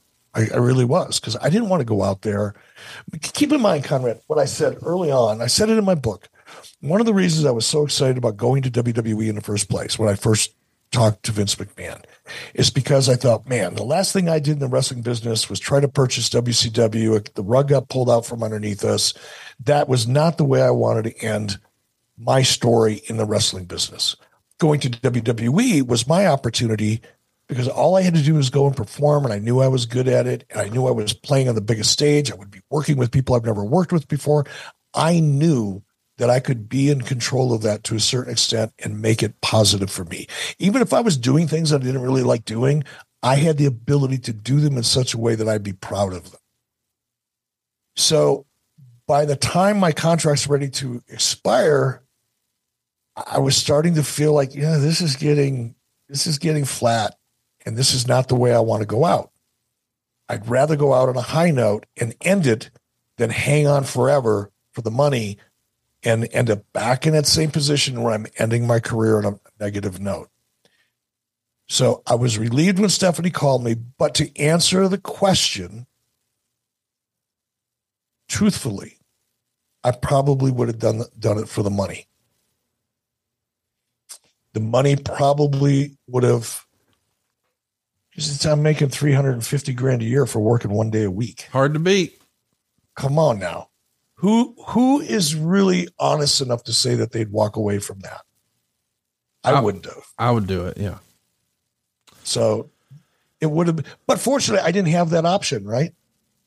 I I it was a hypothetical. The question was a hypothetical. That question never came to me. It was a very nice conversation with Stephanie. I understood where she was coming from. I thought, okay, this is my opportunity to end everything on a positive note to go out of this business the way I wanted to go out with a great working relationship with the company that was that I was working with, some new friends, made a lot of money. Now that time has come and I'll go do other stuff because I was already doing other stuff. I wasn't worried about what I was going to do for a living. I was already producing television and doing all kinds of things outside of WWE. So it was an easy transition. It was a question that I didn't have to deal with. It's a long answer to a simple question. Fuck. Well, that's what we love about you. Uh, I don't know if you do. I don't know if the listeners do. I apologize if if I'm boring anybody out there to death. I apologize. Josh wants to know who was the easiest talent to work with. That's really not even a fun question. Who was the hardest and most difficult talent to work with? Is his second question, and his third is maybe my favorite. Was the catering as good back then? Well, let's go with the last question first because it's the most important. Agree. Um, and, and the least subjective. No, the catering wasn't nearly. Now, I don't know what the catering is going to be like now that Vince McMahon's out of the picture, because I know Vince McMahon liked to eat. And I will say that WWE catering surpasses any catering I've ever experienced in the wrestling industry. But I've also been involved in other television productions, non wrestling television productions that other people produce, not me. And catering isn't even close to WWE. Not even close. It was closer to TNA catering, which is, ugh. but no, WWE catering is absolutely by far not even measurably close. So far ahead. Most difficult to work with. Mm. Mm. Give me some dirt, God damn it. Well, see, the, here's why this is hard because I liked pushback. Right. I liked confrontation because I don't, I don't want to push an idea that sucks and have people just do it because I said to. So, Scott Hall and Kevin Nash were horrible, but I loved them being horrible because usually it made the product better. Not every time, but most of the time. Um, so yeah, they could be just make you want to beat your head on a freaking rock. And then I'd be grateful for it. So I don't know. It's a tough one to answer. You know, I think when I have, when I, if I pointed to someone and said that was most difficult person to work with, it's usually because their resistance to things was more personal and selfish than it was uh, trying to do something better for the product. And in that case, Honky Tonk Man, hands down, nobody even come close. Um, but I tended not to work too closely with people that had that kind of approach. Last one, then we'll wrap this one up. Uh, and by the way, we've got a special treat at the end of the show, so stay tuned. Uh, don't you dare turn it off. Uh, this is a fun one. Back on the grid wants to know, Eric, what was worse? Having your head shaved or taking a Bronco Buster from Mae Young? Oh, the Bronco Buster. Yeah. The Bronco Buster. You want to hear a little interest? Do we have time for a little story? Sure. Kind of a follow up to the infamous Bronco Buster story. Yeah. So that took place in Los Angeles, right? At the time, I had a uh, a really nice apartment right down on the beach in Santa Monica because my my production company had uh, an office in Burbank, and I was there a lot, so I kept up kept an apartment. This particular pay per view, Mrs. B comes in. My kids come in. They didn't go to the pay per view, but they were waiting for me back in Santa Monica. So because when the show was done, it was on the West Coast. It was done early enough. We're going to go out and get a bite to eat, hang out together, a little bit of family time. We always love family time, right? So go through this whole. I find out about the whole Bron- Bronco Buster thing that day, that evening actually, and of course I didn't know, you know, the sardine thing and all that, which I even. Still to this day, I don't know if that's true or not. I couldn't detect it, but anyway. But I was. That's one that I went. You know, that might have got a little too far. And I guess because my kids were there, my wife was there, it kind of put me in a bad mood when it was over. I usually didn't react that way to things. Once TV was done, I don't care what I did on TV, there's a different person walking out of that arena than there was in that ring. This one stuck with me a little bit. And actually, the more I thought about it, the more angry I started to become. Now, I try to control it because I do have the potential when I get pissed off to escalate things to a point where it's counterproductive. But I'm trying to manage that. Right. So we go out to eat. We're an Italian restaurant sitting on the corner right on Third Street Promenade. Don't remember the name of it. Doesn't matter. It's probably changed hands five times since then anyway. Anyway, we're sitting outside. It's a nice night. My wife and my kids. And there's this asshole that is just being belligerent. He's being belligerent to the waitress. He's being belligerent. He's loud. He's obnoxious. You could tell he had a couple too many cocktails. And he looked over our table and he said something. I don't even know what was. It was probably innocuous enough, but it was at the exact wrong moment. And I stood up. I wanted to kick his ass because there was a fence like around the outside area because it was right on the promenade. I stood up. I said, Let's go, you big loudmouth son of a bitch. I said worse shit than that, a lot worse. And my wife and my kids are going, What in the because they didn't notice it. No, they didn't realize it. They were not really paying attention to this guy. I was. I was zeroed in on what an asshole he was. And it just kept building and building and building. And finally, when he looked at my table and said something in our direction, I went, fuck you. And I was going to kill him. We're in a fancy, like four star Italian restaurant in Santa Monica. And finally, the waiter came over and a bartender came over. My wife's, you know, trying to calm me down. And I realized after I sat down, the idiot sat down, I realized, God, I'm I'm letting this bother me way too much. So I think that is the answer. Yeah, the Bronco Buster sucked. And it was just it didn't have a purpose. That's I guess what bothered me. There was no no reason for it. Didn't get anything done. I guess it was a momentary pop. You know, Vince got a chuckle out of it. Vince got a loved- chuckle out of it. That You was know, it. and that's that's really all it was. And I guess that's probably what angered me. As I realized that. Well, what I've realized is we've gone the whole episode without talking about bischoffbook.com. Eric's new book with Guy Oh, Evans yeah. is coming out. It's called Grateful. There's unbelievable opportunities here. There's some special bonus material, some QR codes, some special interviews, some bonus action, which we all love. And right now, if you go ahead and pre order over at bischoffbook.com, you can get it as a paperback or as a hardcover and you can get them autographed, not just by Eric, but by Guy Evans as well. That's for the U.S. only. Anyway, all the details are at bischoffbook.com. This is going to be a great book. It's going to pick up where the last book left off, catch you up on what's been going on in Eric's life and uh, his newfound perspective on life. And uh, I can't wait to get my hands on this advanced copy. I know it's coming out later this year. When should I expect my early copy, Eric? Uh 11 11 22. November go. 11th it comes out. And everybody will be getting theirs. It'll become available on Amazon and the pre-orders will be fulfilled on and after that date.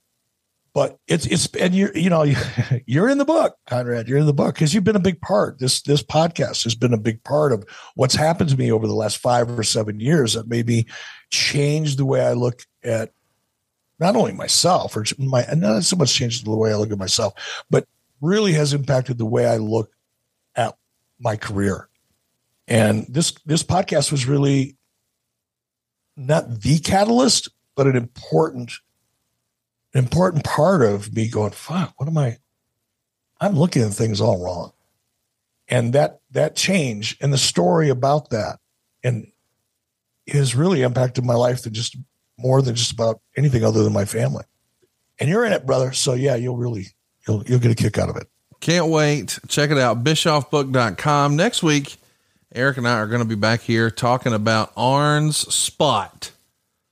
Not my dog spot. Orange spot. Not a liver spot. Liver spots. None of that. Orange You know, spot. I want to. You know, the one thing I want to say about Ric Flair's liver spots, I didn't get to. I had so many good jokes at that roast that I didn't get to deliver. 'Cause I'm about halfway through it. I'm getting wrapped up. well, let's do it again. We'll, we'll do it next week. We'll do it. Yeah, because I want to talk about Ric Flair's liver spots. I may have gotten that one in. I can't remember. Maybe I got that one in. Well, Maybe I said at the end, yes, I did. I remember it now. I said, okay, I got to wrap this up because we promised Ric Flair that we'd get his liver spots home before bedtime. I, I like that. Yeah, I think I got that in. Well, boys and girls, we're going to do something uh, we don't normally do now. Uh, it's a very special little cross promotion with a friend of ours. A lot of the funny stuff that you hear about and read about and enjoyed and watched and talked about and broke down and discussed and all these great podcasts was written by a fellow named Brian Gewirtz. And he has a brand new book that comes out as you're listening to this tomorrow called There's Only One Problem. Brian has almost been like wrestling's Bigfoot. He's he he doesn't allow photographs of himself or video of himself. He's a super private person. Even when we had him on as a guest on some of the live something to wrestles, his only request to Bruce and I was, "Hey, if you're going to tape it and it has to be posted, please put a blue dot over my face like Christian. Don't let anyone see me." And I got him on camera. Wrestling's Bigfoot. We talked for over an hour about his WWE experience, and we're going to play that for you now. Uh, if you would have been over at adfreeshows.com last week, you would have gotten it early and ad free. And we're going to uh, show a little love to Brian and support his new book that comes out tomorrow. But really, it's just going to wet your whistle for what's coming in November. Bischoffbook.com. And uh, it's going to be a book like no other book. This QR code and the bonus interviews. And I've never even heard of that. So, once again, Eric's innovating and uh, we're all going to be the beneficiary. So, For now, let's uh, throw it to uh, myself and Brian. And next week, man, we'll be back here talking Orange Spot right here on 83 Weeks.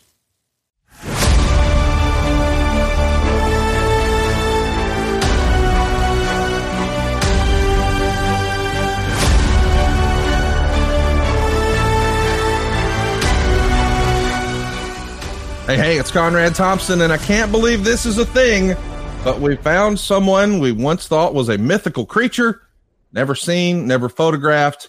He is pro wrestling's Bigfoot, but maybe with a smaller foot. Ladies and gentlemen, the author of your new favorite wrestling book. I can't believe he's here. Brian Gewirtz. Brian, how are you, man? Good. Oh my God, this is happening. Great to see you, Conrad. Um, this is yeah, wrestling's Bigfoot. I like it. Thank you for using my actual last name too, not the Bruce Pritchard intentionally butchered Gerwitz uh, that he loves to purport so much. I mean, I'll be honest. I had to really think about it because not only has Bruce said it incorrectly for so long, but Bruce doing an impression of Michael Hayes doing it incorrectly. I had to yeah. really think about it because we just say it wrong for I don't know six years now but we're going to get this right. There's just one problem. The brand new book, it's available right now at your local bookstores. It's available at Amazon. I was lucky enough to get an advance copy. It's already one of my favorite wrestling books ever. And it's really different from every other wrestling book. You've never seen wrestling or heard stories from this perspective. I don't think a book from one of the quote unquote head writers, that's never been a thing, right, Brian? I mean, certainly not in in recent times. I mean, I think uh, I think Vince Russo had a couple of books um, that you know certainly predated me um, as far as you know his stories and experiences at WWE. Um, but certainly, yeah, I mean, like mostly, as you know, like writers at WWE are are not encouraged to be not really encouraged to do anything other than their job, which is writing the show. So right. it's not really, you know, in your wheelhouse and in your interest to be putting yourself over, so to speak. Um, that's certainly why I didn't really, you know, put myself out there at all. Um, you know, during 1999 to 2015. It's why you never, you know, reading about Ed Koskey, whose, whose tenure there is, you know, ex- exceeded mine. He's been there for over 20 years. Um, Ryan Ward, Nick Manfredini. Like a lot of people don't know these names, but they've been working at WWE for a decade and, and are great writers and are, uh, you know, that's that's just what you're supposed to do. It's supposed to be put it all on the page, and then when you're done and you're out of the business, um, you know, then maybe if the uh, if the circumstances are right, you know, you could write a book and put it out everywhere August 16th. Well, th- this book, uh, there's just one problem. It's available at your local bookstores. Uh, of course, everybody goes to Amazon these days, but if you have a local bookstore, by gosh, support small businesses. Go pick it up in person. Uh, but what I enjoyed about this book, man, is you're one of us. You know, I consider myself like, you know, the yes, I guess I technically host a bunch of podcasts, but I'm kind of like the first listener. I'm the super fan who's lucky enough to get to have these conversations. And the book starts out detailing your own fandom of how you were in love with wrestling as a kid, and then similar story to mine, you sort of fall out of love with wrestling and you know grow up a little bit or whatever, and then all of a sudden you're back into it and you find yourself attending some WrestleManias and somehow fast forward you're helping create some of those same WrestleMania moments. It's it's really a, a unique perspective for a book in my in my opinion. No, thank you. Yeah, I mean, look, I, I was I was in my parents' house. We were cleaning out uh, the basement. I found my old wow Piper, the the giant one. Of course, have the uh, classic LJN ones, but still, you know, in very good condition, beating you know everybody back then. And yeah, I mean, I remember being at, at summer camp, uh, sleepaway camp, and someone handing me a PWI, Pro Wrestling Illustrated, um, with the full color centerfold of Ricky the Dragon Steamboat and you know just being pretty intrigued like what's all the most hated opponent most you know greatest opponent um, the rankings everything else. And you know i hit my sweet spot you know i was like 11 years old when the war to settle the score on mtv was on. I mean that's just really like the perfect age to really start to get into it. And of course being a long island wise ass heel uh, loving person you know, of course, I gravitated to Roddy Piper and the bad guys and, and Randy Savage when he was Intercontinental Champion and Mr. Perfect and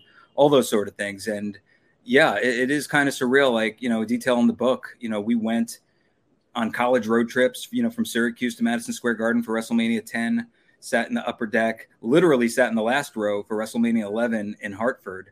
Uh, lucky enough to get tickets. And then, yeah, and then Vader got my friend uh, John Beck, who was a PA on Boy Meets World right out of uh, college, tickets to again the like upper upper tier of WrestleMania 12 in Anaheim. Um, so we were up there. So WrestleManias 10, 11, and 12, three years in a row, and yeah, never in a million years did I think like three years later or whatever it was, um, you know, I'd actually be you know within the company and actually writing for them the other thing I found interesting in your fandom, and I, hope I'm not giving away too much of the book, is that you really gravitated to the secondary characters. I mean, even your favorite wrestler, it wasn't Randy Savage, it wasn't Hulk Hogan, it wasn't the Ultimate Warrior, it was Roddy Piper. But then you really gravitated to go to guys like Owen Hart. And of course, these days everybody can appreciate the greatness of Owen Hart. But as a kid in the moment, he was like one of your guys. And I, I've always been fascinated by that. And I think maybe that's the reason you were able to be so successful in WWE in creating storylines, not just for the main event, but for the whole cast of characters. Because we've heard, again, the rumor and innuendo is that Vince really focused on the main event and then everything else was sort of up to everyone else. But man, you, it, it feels like that could have played a hand in that. I, is that fair to say? Is that far off base? No, that's accurate. I mean, look, Vince did, you know, concentrate on the main event. And, you know, as the, as our schedules, you know, as Vince as the CEO and head of the company, you know, he always had more and more responsibilities, but all the responsibilities of being the head of a publicly traded company, as well as being in charge of creative, which had then doubled from just Raw and Raw and a taped Raw, you know, two TVs every two weeks to Raw and SmackDown every single week, doubling the amount of uh, content. You know, his time uh, with the writers got more limited. So you you know you, you got in there for I'm sure as Bruce has pointed out many times you got in there for uh, a limited amount of time, and you know during that time he wanted to hear about what was going to be the main event and what was going to be the quote unquote money making angles. But I always liked, yeah, I loved Owen uh, growing up. I thought he you know it was that perfect combination of he was like truly hilarious and entertaining and such a great wrestler. You know, like every time it's one of those things where you know it's scripted and you know this is i'm talking about like my college years when i really got into owen hart and uh, bob backlund as a heel which i also thought was just so entertaining and ridiculous and, and crazy. Uh always like using these vocabulary words sometimes correctly sometimes not and you really didn't know if he was doing it intentional. Um you know, and, and, and, Owen, yeah, as I outlined in the book, like we we'd go to the Syracuse uh, Oncenter, the War Memorial at the time, uh, and be the wise ass college kids in the crowd cheering for Owen against Bret to the point where one of my friends like got into a fight with like a little kid who actually took a swing at him because we were cheering for Owen so hard. Um, and then afterwards, we stalked in the parking lot, like waited, uh, you know. Oh, and then the biggest, I mean, the biggest thrill, obviously, was when we're cheering for Owen and he does the thing that you're really, I guess, technically not supposed to do, is as a heel turn around and be like, yeah, and acknowledge the wise ass heels who are cheering you. Uh, he did that, and we were just like so blown away. We we we raced after him in the parking lot, just like complete lunatics. Um, and yeah, he shook our hands. He talked to us. It was so cool. We unfortunately completely ignored Double J, Jeff Jarrett, who was his partner and driving and kind of looking at his watch, like, let's move this along here. Um, but yeah, that was really cool. Um, you know, we had our Bob Backlund signs at uh, the Fan Fest at WrestleMania 11, which he caught a glimpse of and stopped his in-ring interview and went over and was just like, yeah, like a. It, it's like those moments are the ones that you like remember almost more than you know the main event of WrestleMania six, you know uh, Hogan and Warrior and that type of thing because it personally connects with you. Like you never forget that. Um, and yeah, I definitely part of it out of necessity because I'm like making my way in and I didn't want to like, you know, especially when I'm starting immediately like, ah, I'm going to be taking over the main event angle. It's like it took a little while to work my way up to that, but it was easy to, you know, sidebar with Edge and Christian or earlier Al Snow and Steve Blackman and say, "Hey, what are you guys doing? Let's uh, why don't we come up? You know, Edge and Christian, you guys, you know, not that the silent vampire thing isn't spectacular." Uh, and now you've since graduated to just like you know having incredible ladder matches with the Hardys. But they're you know Adam and Jay, Edge and Christian are basically just like me. We're all born born the same year. We're WWE loving fans from the 80s and 90s, and they're basically wise asses. I would say Christian was the closest personification of what I was like in real life uh, on on the uh, screen when we were doing his you know the the five seconds of, photog- of, of flash photography and the five second poses and all that.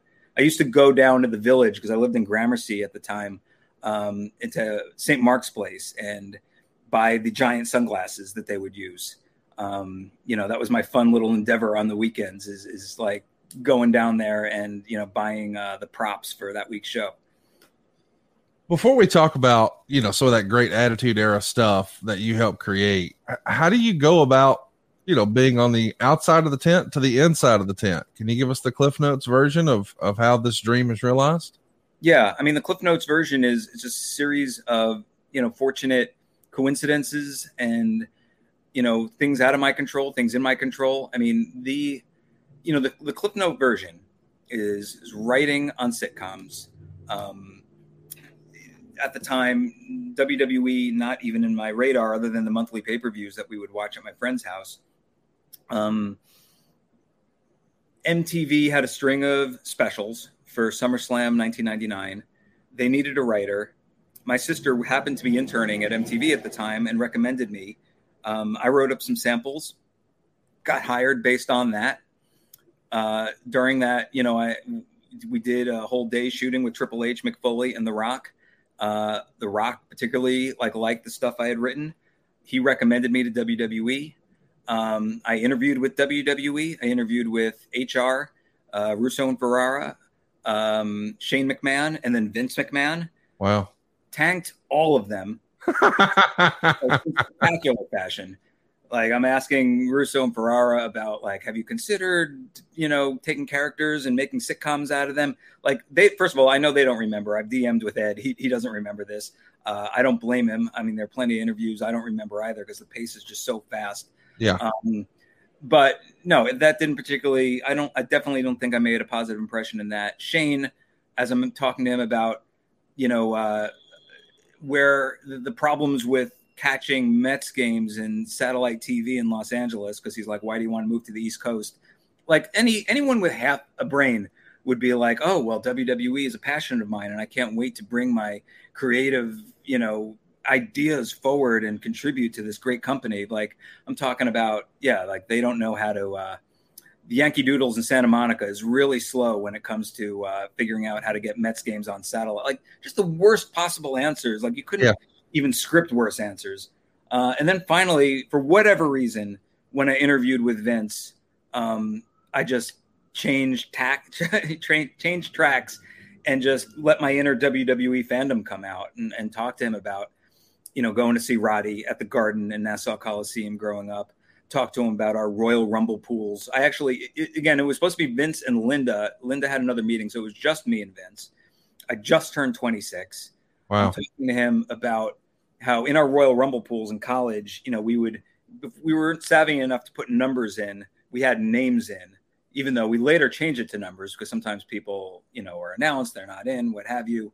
The great Kwang debacle of 1994 comes to mind, where uh, there was someone who was supposed to show up, he didn't, and was replaced by Kwang, and we're like, "Yeah, you got Kwang, sorry," and uh, you know that caused a riff amongst our uh, immediate, you know, that's you know what the cool college kids are are up to, you know, debating whether Kwang should count in a Royal Rumble pool. Um, and then, yeah, there was one there was one friend of mine who picked both Well and Dunn from the tag team Well Dunn uh, in the real, you know, picking 30 names out of a hat, he picked two, and that's who he got. Um, and I'm telling Vince that story, and he's cackling and he's loving it. Um, I don't think he was familiar with the concept of Royal Rumble pools uh, back in 1999.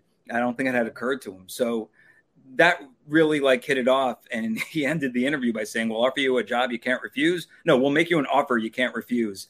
Nothing foreboding about that.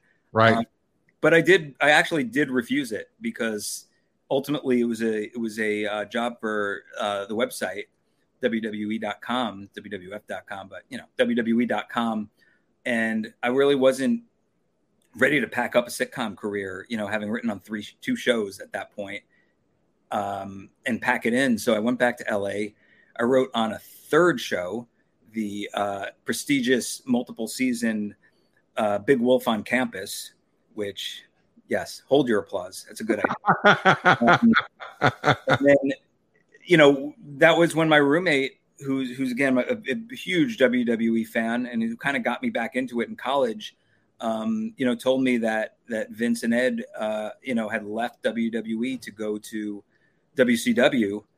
Right when as I was like on my way out of the shower, driving to the Wolf Show, and before I left, there was an answering, you know, a, a beep on my answering machine, and it was WWE HR because I had told him, you know, very sanctimoniously, like, please you read your little websites. If there was something of that magnitude that had happened, I'm sure I would be the first to know.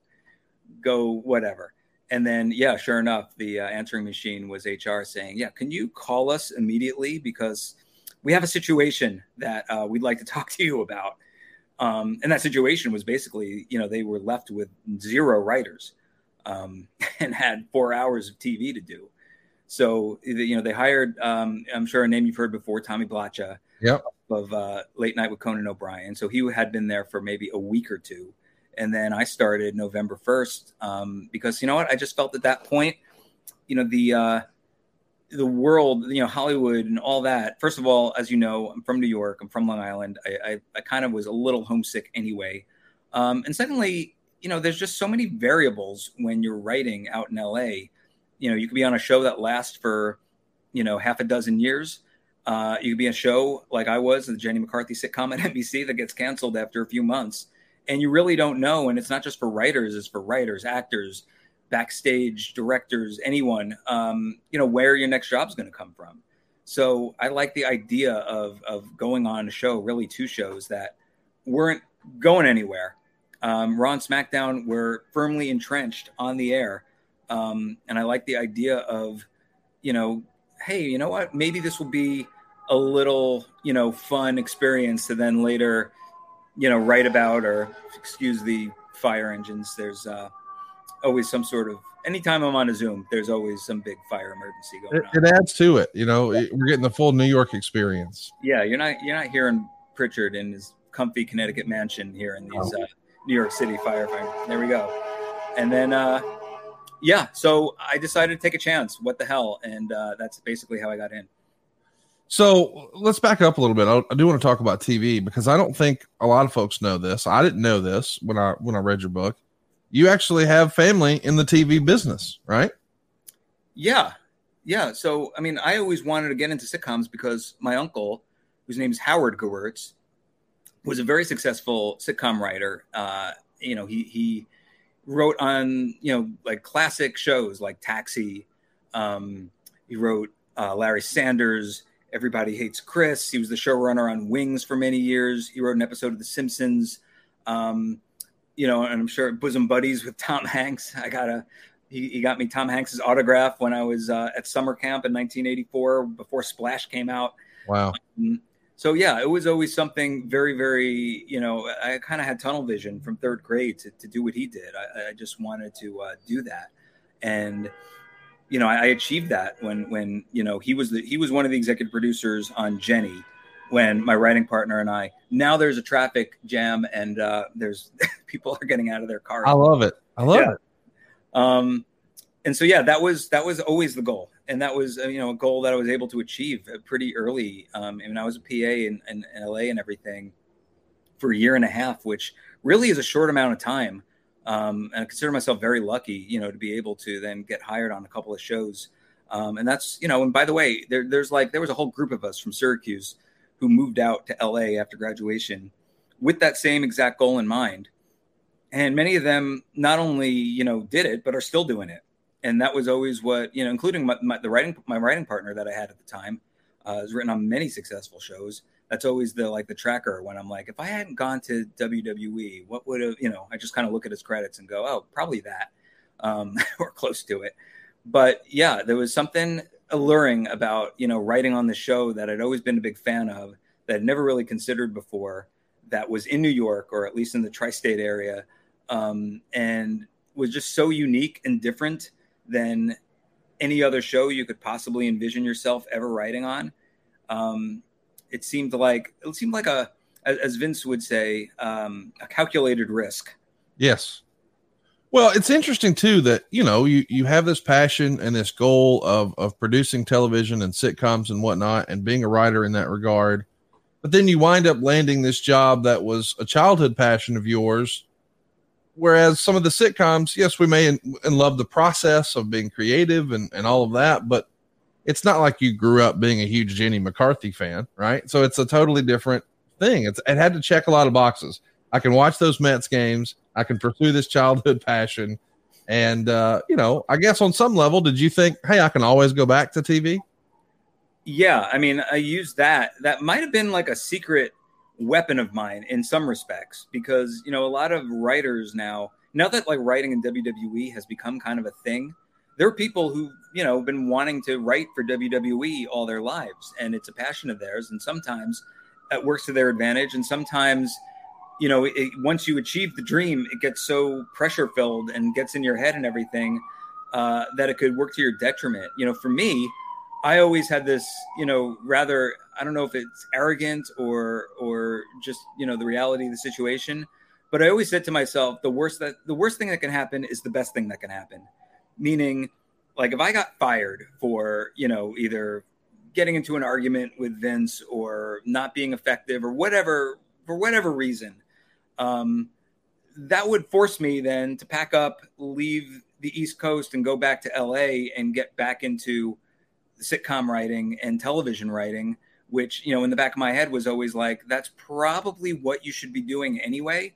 So that gave me this kind of, you know, this this buffer, I guess, in which like I could, you know, I, I never really had a fear of being fired or anything like that, uh, especially early on because I just thought, great, you fire me, it's your loss. I'm going to head back to LA. You know, like that was kind of my kind of what I would tell myself at least. I don't know how big a loss it would have been for them. It probably would have been a loss just from the sheer number standpoint of two people writing for them uh, those first like you know three four months that I was there before it expanded a little bit.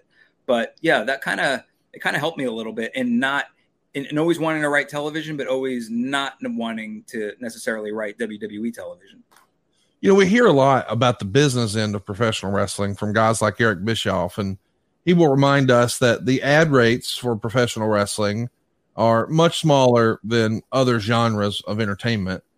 I'm wondering from a, a writer standpoint, from a production standpoint, is it is it considered like a black mark if you wrote for WWE? Like when you try to go get new jobs, obviously you've created a a ton of content, a ton of shows, a ton of pay-per-view specials but it's not given credit the same way you might if if you worked on a bunch of different episodes of a sitcom or what have you. And I just wonder is that considered something that was like, oh, well, this is real television, honey? Or, or, or what's the approach and how is that received outside of the tent, if that makes sense? No, it does make sense. You know, it's it's one of those things where that that sheen of the worst thing that can happen is the best thing that can happen started to ebb the longer I was into WWE because it's one thing to go back to Hollywood if you've been out for a year or two, but now you're talking like five years, six years, seven years, and it's like you know they're looking at your your credit list and it's like what have you been doing? And I think it is. I, I would like to think it has changed. You know, especially with WWE now. You know, the ad rates are much different now than it was yes. back then, and the I think the you know, respect within the entertainment business is at a higher level, especially with the success of Rock and Cena and Batista, you know, and others breaking into television and film. Um, but certainly, like back then, um, uh, you know, like being a staff writer on Sabrina the Teenage Wolf, Wolf, I would, I'd love to see that show. Um, Sabrina the Teenage Witch um, would carry a lot more weight in terms of getting your next job in Hollywood than being the head writer of Raw or SmackDown for many years unless you happen to like run into an executive um, or, or a showrunner who's just a diehard WWE fan who like recognizes what those shows are. Um, because normally, you know, any anytime I would go, you know, meet somebody, quote unquote, not in the business, you know, I'd get the same good natured joke, and I still get it by the way, which is like, oh, you're the writer for WWE. You mean it's not real? You know, like get that joke, you know, a, a million times. Um, and there's like a, you know, and there's a sub level to that too, where it's like, well, what do you, what do you write? Arg, I'm gonna kill you. And like, no, it's, it's actually a lot more nuanced. Or at least we try to make it a lot more nuanced. And uh, you know, it's, it's you know one, two, three, four, five, six, seven, eight, potentially nine hours of TV a, any given week if there's a pay per view. Um, you know, and if there's not, still five to six hours a week of stuff with with 50 characters and sold out arenas, and we're at least trying to sell out the arenas. Um, it has to be more than "arg, I'm gonna kill you." You know, it's not like uh, you know, it's like the wrestling movie in Barton Fink where he has to write, and it's like the most, you know, intentionally most basic uh, caveman level stuff. The business has, has evolved considerably since then. So yeah, that was frustrating because yeah, in Hollywood, um, certainly during my years that I was there full time from 1999 2012, being a writer on Raw and SmackDown, and it's not affiliated with the WGA, um, which is also another big thing. You know, technically, I was you know senior vice president of um, creative writing or something like that, as, as opposed to quote unquote a writer. Um, you know it's, it's just a different animal and and it's i think it's made a lot of progress in the years you know certainly in the last like five six years uh, where maybe now it is considered a little bit of a uh, you know a boon and an advantage to have on your imdb page or what have you but certainly back then it was just a weird curiosity it wasn't like anything that could springboard you into another show it's like oh he wrote you know he wrote uh, perry saturn talking to a mop get him a development deal. You know, that didn't happen.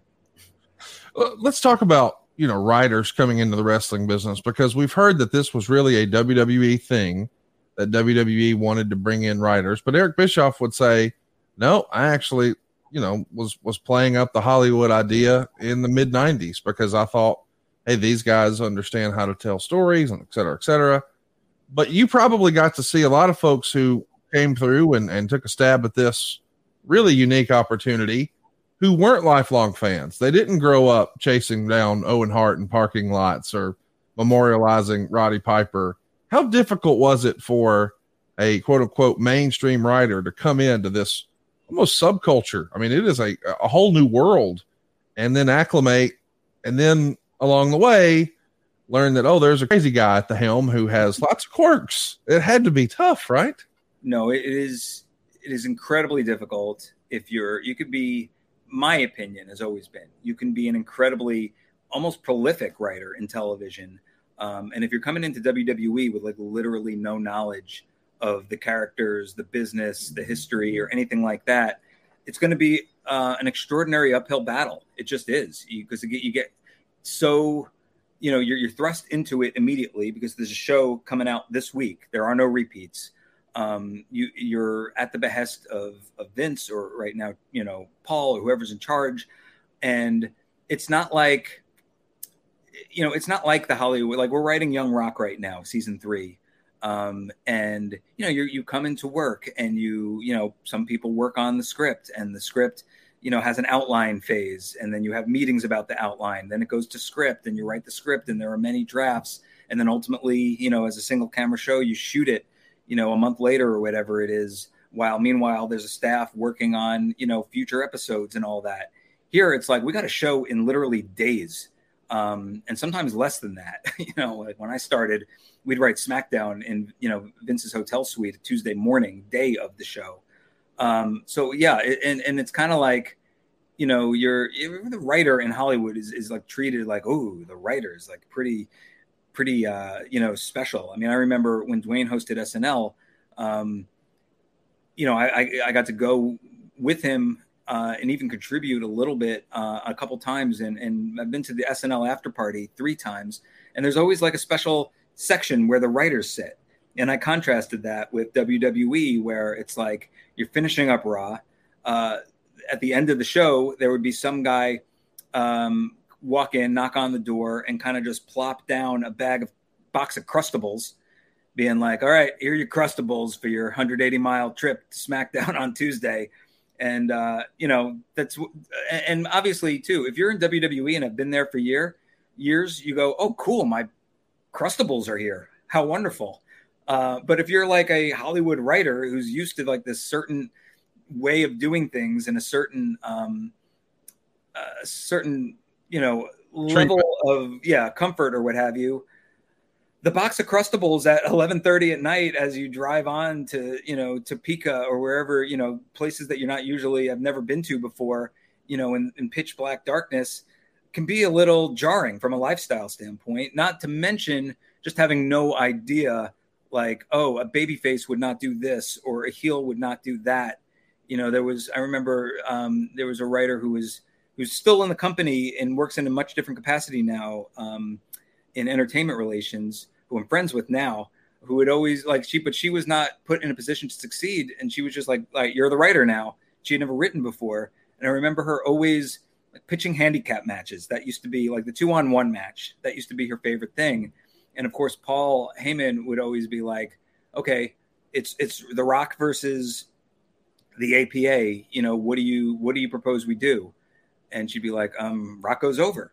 So you're going to beat two of the biggest badasses with a single person. Do You destroy them.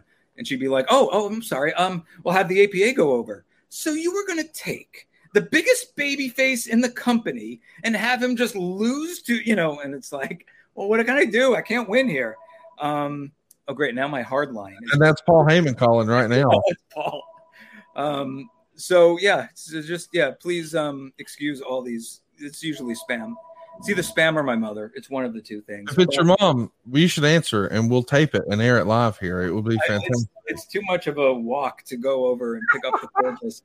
Um, but yeah, the, the, long story short of it is, um, you know, contrary to sometimes what you hear, they don't want fans. They being WWE, they want seasoned Hollywood veterans. Um, you know, it, from my experience, that couldn't be further from the truth. Like if you had, that's why I think I was, I, I maintained a level of you know success and tenure there because when you have that mix of people who have some television writing experience, but also are are pretty hardcore fans, um, even if they're not like quoting, you know, newsletters from 1987 or whatever, but can at least tell you the main events of every WrestleMania in existence.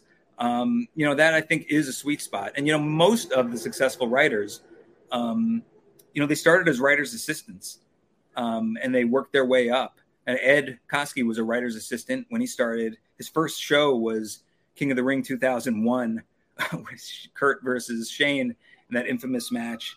Um, and then yeah, they, they and work their way to the top. I, I could rattle off, you know, Chris DeJoseph, uh, Ryan Ward, Ed Koskey, uh, so many of them just put in the work and put in the hours of being a writer's assistant, just learning, absorbing, not necessarily from me, uh, but to an extent, I guess, in terms of like to learn from the outsider, but from, you know, Michael Hayes and Bruce and Dusty Rhodes and Ted DiBiase and, you know, all the uh, all the weapons in your arsenal because they are weapons.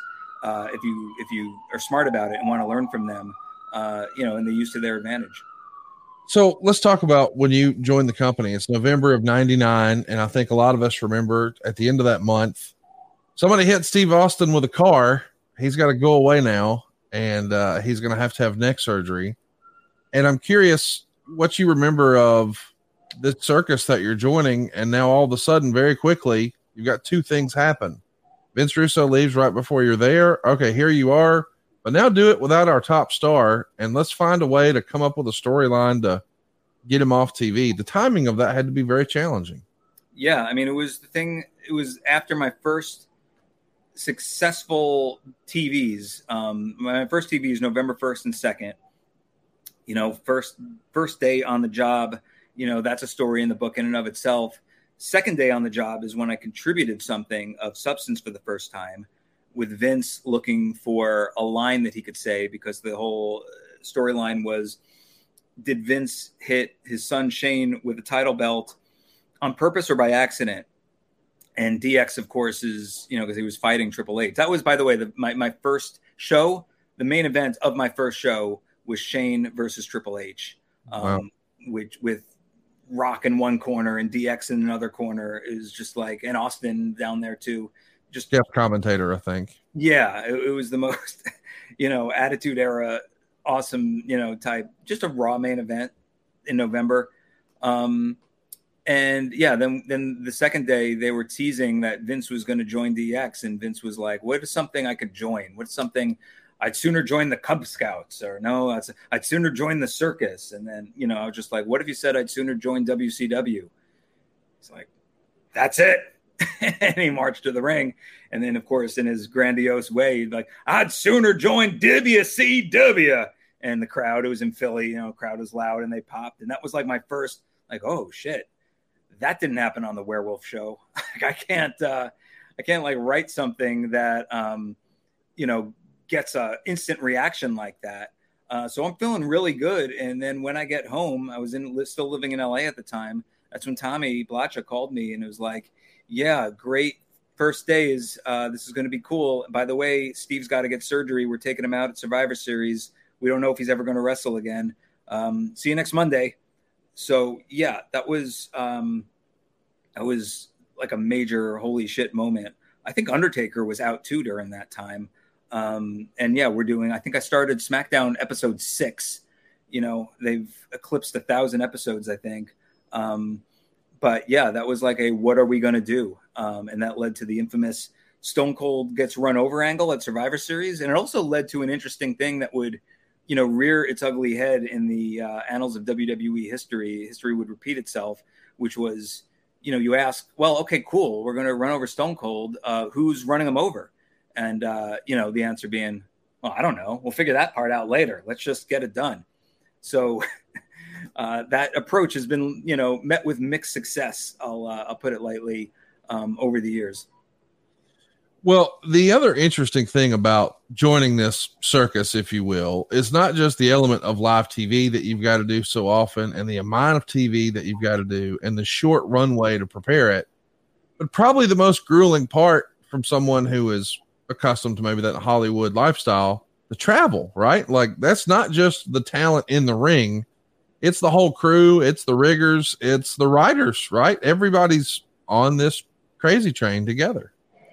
Yeah, yeah, that that is a you know, I know sometimes the only television show that has like as many parallels to WWE is uh, SNL, yeah. because of the whole you know, s- you know, um, basically top guy in Lorne and Vince, um, you know, overseeing it, and it's kind of a television institution, and you know, you have like different levels of tiers of stars and when they bring in a ringer in SNL to like portray, uh, you know, either a famous political person like Alec Baldwin did with Trump, there's always this contingency of like, they should give it to one of the cast members who's working their ass off and there every week. And it's similar to like, you know, you bring in sometimes whoever, uh, today it's like Logan Paul or Bad yeah. Bunny and, uh, you know, previously even like even Rock when he came back and there's like, they, they should be giving those spots to the people who are there every week. Um, so there are similarities, but the biggest, you know, difference is you're at 30 Rock, you know, every single week for SNL, whatever it is, 22, 24 weeks a year versus on the road, um, you know, 52 weeks a year. And, you know, and obviously now SmackDown is live. So other than pay per views and Raws, you really don't have that back to back day phenomenon. And even now, I guess pay per views are like on Saturdays. So you still don't even get that work on a show all day, finish it, and then drive. If it's under 200 miles, I remember it would be considered, oh, thank goodness, it's a light one.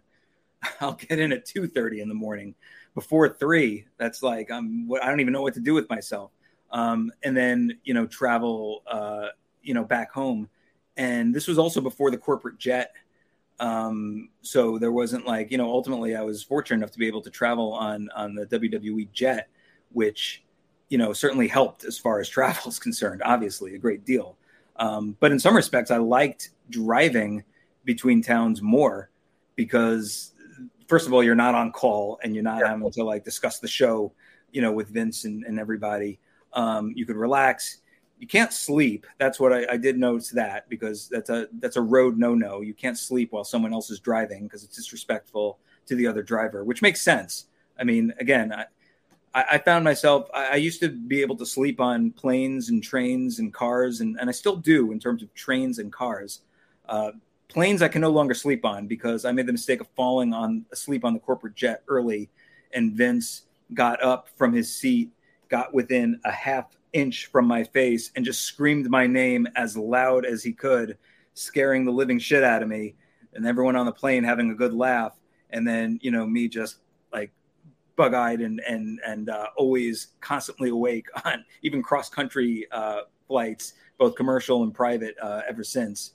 Um, but yeah, there, there was that, that is a major adjustment. And I don't know if it occurs now because now you have people going to Monday show, they go home. People going to Friday show, they go home. Maybe there's like a one day, you know, maybe a Friday to Saturday thing with SmackDown and the uh, pay per view.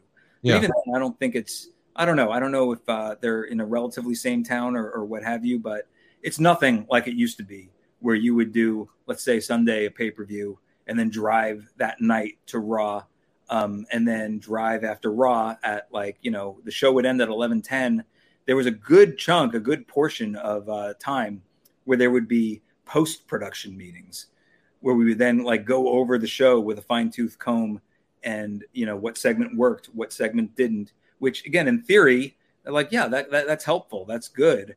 Um, when it's like eleven thirty and you've got to drive, and all the agents who were there, you know, your your your Arn Andersons and Dean Malenkos and everybody, you know, they had to get in a car and you know if they were you know if you weren't on the corporate jet you had to get in a car and then do the drive um, and you know a certain point it's been like look i love nunzio as much as the next guy do we really have to spend 15 minutes talking about his promo segment uh, when i got to drive to the next town which is 300 miles away um, but you know by the way in those drives i probably got at least five seasons worth of something to wrestle with before that ever became a thing. You know, just driving with Bruce. Yeah. Wow. And listening to his stories. That was the funniest thing when when when his sh- when you know your guys' show started and it, and it, blew up and it's like, oh my God, look at these inside stories. is mind blowing. I'm like, this is this is like, you know, Tallahassee to to Miami drive or whatever it is. Right. This is Bruce being Bruce. I've heard these stories like a, a zillion times.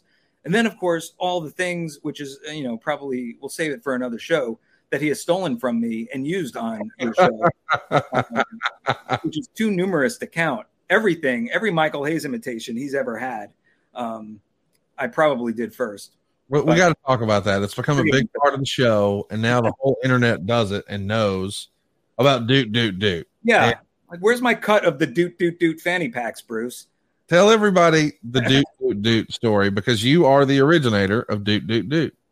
Yeah, you know it's it, it's one of those things where you know Michael his biggest complaint is always like the catchphrases that we've assessed to him is something that he technically has never said. Right. Mm, so doot doot doot is more of just an attitude and a state of mind really than an actual you know thing that he said because like you know he would always you know I love Michael. But he'd always be like, you know, one day be like, you know, damn it, we got to protect these kids. They're doing ladder matches, they're doing spots. We got to be smarter than that. Okay, absolutely, you know, hundred percent. And then, like literally, like later that meeting, same meeting, Vince, what if them Hardy Boys jumped off a ladder onto another ladder, onto the steel grate, and we just be like looking at him like, what the hell, Michael? Well, you want to make money or not? I'm booked a main event, you know, like that kind of thing. and like that was just his. That was just like the, everyone got that when you when you saw Michael, you know, he'd be like, dude, dude, dude, I'm gonna cause trouble today. You know, that's just that's just who he is, and we're all better for it. One of my favorite stories uh, about Michael Hayes that you told at one of our live shows with Bruce once upon a time is where he was trying to learn about Jewish holidays. Uh, him growing up in the South, uh, probably just grew up with a lot of Baptists and whatnot, like myself, and uh, you don't you don't wind up making a lot of Jewish friends, and you became one of his first Jewish friends, and he had some questions about what holidays and what's different and all that. Can I tag you in here? Yeah, I mean, look, it was Thanksgiving break. um, you know everyone's getting excited to you know not really break but thanksgiving to go home and spend and he's like y'all celebrate thanksgiving like again not in a malicious way but in a genuinely curious and it's like yeah like we celebrate thanksgiving in fact you know, the more research I did, it's like uh, Thanksgiving is actually very big deal in the Jewish culture because it's like, you know, meaning escaping oppression and coming together as one and that type of thing. Um, and yeah, I had to like sit down, Michael, and be like, you know, we celebrate Thanksgiving, Halloween, New Year's, Father's Day, like all your greatest hits. We're there celebrating like nobody's business. So, you know, the ones that you would probably think like we don't celebrate, like you know, Easter, Christmas, that type of thing. Like, yeah, that th- those are the ones you could check off, saying like, you know, I could I could write the script that day. But yeah, all the other ones, yeah, we're right there right there on the one yard line, ready to you know go into the end zone. That makes no sense, but you know what I mean. Y'all celebrate Thanksgiving. It's one of my favorite lines ever from one of our live shows. It just tickled me. but, uh, but again, it's like it's the quote, but also the fact that he genuinely didn't know. Right. It wasn't like a like you know some sort of like knock or crack. It's like you know like a it's like a baby deer. It's like Bambi on the ice sheet of ice. You know, like spreading his legs and exploring the planet for the first time. It's it's quite adorable. I'm going to put you on the spot here, but there was another story that you dripped on us once at a, a live show about Michael, and it was around the time that Stephanie and Hunter were going to have their first baby, their first child. And this is maybe one of my favorite Brian stories ever. And we didn't talk about whether or not we could share it. And maybe we'll edit this out, but you probably know which one I'm talking about. Yeah, yeah. So I'm trying to recall exactly. Um, there was a Beyonce song, I think, that was popular. Yeah, yeah. No, well, it was one of those things where, um, you know, I was joking around with Vince on the plane, and I, I don't know. Michael had just done something. You know, his exploits are well known. I don't think I'm speaking out of school if I no. if I mention any of them. And I'm just saying, I said something to the effect of like, like Vince, you know, this is the man that has again I wasn't on these flights, so allegedly um, attempted to urinate on a sleeping Linda, and you know stuff like you know stuff like that. Like what? Like he's the most one of the, most, if not the most valuable people you have in the company. He, his creative mind is beyond compare. You know, he's the best uh, agent you have in terms of agent slash producer. He is a, um, you know, a, a just a indispensable member of the team. That being said, what would it take for this man to actually get in trouble with you? I mean, does he have to be? And this is when you know Shane and Marissa were about to um, give give birth. This is yeah, this was I think not even Stephanie and Hunter. I think this was Shane and Marissa. Okay. Does he have to be? Does he have to be like literally be like in the delivery room with a megaphone, megaphone going, Hey, stupid baby, you don't know nothing. I know more than you. You're just a stupid baby. I'm smarter than you. dude, dude, dude, I know more than that baby. And then, like, of course, we get that, that goes back to him, mainly because we said it back to him. Um, and it just takes a life on its own, including, uh, you know, I think I collaborated with Bruce on the, uh, you know, the Beyonce inspired hit, All the Stupid Babies which is basically Michael in a unitard dancing like Beyonce, going all the stupid babies, all the stupid babies, do do do do do do, and you can envision it, you know, in your head. It's a it's a kind of a scary image, but um, you know, every time Michael would say something in a meeting, um, you know, that we would either disagree with or Vince would turn down, you know, Bruce and I would look at each other and go, "Stupid baby," and that's uh, yeah, that became our our Michael code. And all these years later, doot doot doot, still rolling. Uh, did, did you ever go shopping with Mr. Hayes? Y'all ever go get custom suits together, Dumb and Dumber style? No, I never. I never went shopping with uh, Michael Hayes. Um, I did go shopping. Well, I didn't necessarily go shopping. This was like WrestleMania 17, uh, and Paul Heyman was doing commentary in Houston for WrestleMania, and he wanted to get his tuxedo and uh, some Chick Fil A so he kind of said, you know, you're coming with me. We went to the suit store and Paul was uh, trying on his tuxedo or whatever. And the salesperson said, um, your dad's going to really like this tuxedo. and I'm like, Paul's eight years older than me. I don't think um, he's going to necessarily like the dad reference. Um, but, you know, Paul looked older than he was, and I looked younger than I was. So I guess it was a, uh, you know, it was bound to happen. Paul Heyman, man, has enjoyed uh, an on-camera resurgence in recent years like nobody's business. You got to see him operate at a really high level behind the scenes as well. If you had to pick, what do you think his strong suit is? Obviously, he can do it all, but do you think his contributions are more valuable behind the camera or in front of the camera? You know, I think I think both. I mean, I, I, obviously, it's not like he's bad at one thing and good at the other, like you said. I think he's really good at both. I think, I think I would say on camera, just because he, that's where he's been given the most opportunity to really flourish. You know, behind the scenes, he's subject to the same whims. You know, in during our period of Vince and the thumbs up and thumbs down uh, that all of us were. So it's not as if we were ever just like given the uh, you know the show and being like, all right, I'm gonna head over to Maui for a month. Uh, let me know how it turns out. You know, you're still pitching and trying to get things approved. Um, whereas I think now as a performer, uh, he's gained a certain level of trust and he's always been able to cut a good promo, a great promo, obviously. Uh, but now I don't even think he necessarily, I could be wrong, but I don't think he, you know, necessarily has to have go through the process of writing something and getting it approved and the whole word for word thing. You could just go out there and do it um, and have it be really compelling no matter what. So, um, you know, and the fact too that he is in and has always found himself in these main event storylines. You know, he's obviously, you know, they they've tried over the years to to um, you know affix him with certain talent to to have them like rise up, you know, the the, the rankings or what have you, and that's been you know the met with mixed success. But for the most part, whether it was with Brock, whether it's with Roman, whether it's with Punk, um, you know, he's been there in these key angles, historic angles, and you know, contributing a hell of a lot to them. So, yeah, I would say, you know, if I had to choose one, I, I guess I, it would be as a performer. But obviously, you know, he brings a certain you know level of, of savvy and skill to either one of those things. Talk to me a little bit about ECW. You know, you're a guy who who grew up as a hardcore wrestling fan. Was ECW even on your radar, or were you more of a WWF guy? Did you watch WCW? What can you tell us about those two? Um, ECW, I never really got into. Um, I would, I'd occasionally catch it on the Madison Square Garden Network, um, but I wasn't watching the shows. I mean, I think like uh, I think Ed Koskey, for instance, I think he he grew up in Philly in, in the area. He'd go to those shows. I never did.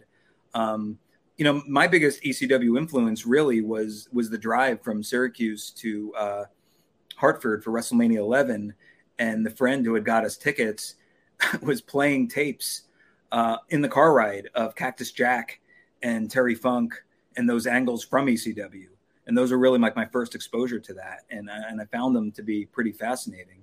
Um, you know, so it was limited. I, I you know, I, I thought it was cool what I saw but I never really got into it. And WCW was something like I always, you know, took myself to be a pretty strong WWE loyalist.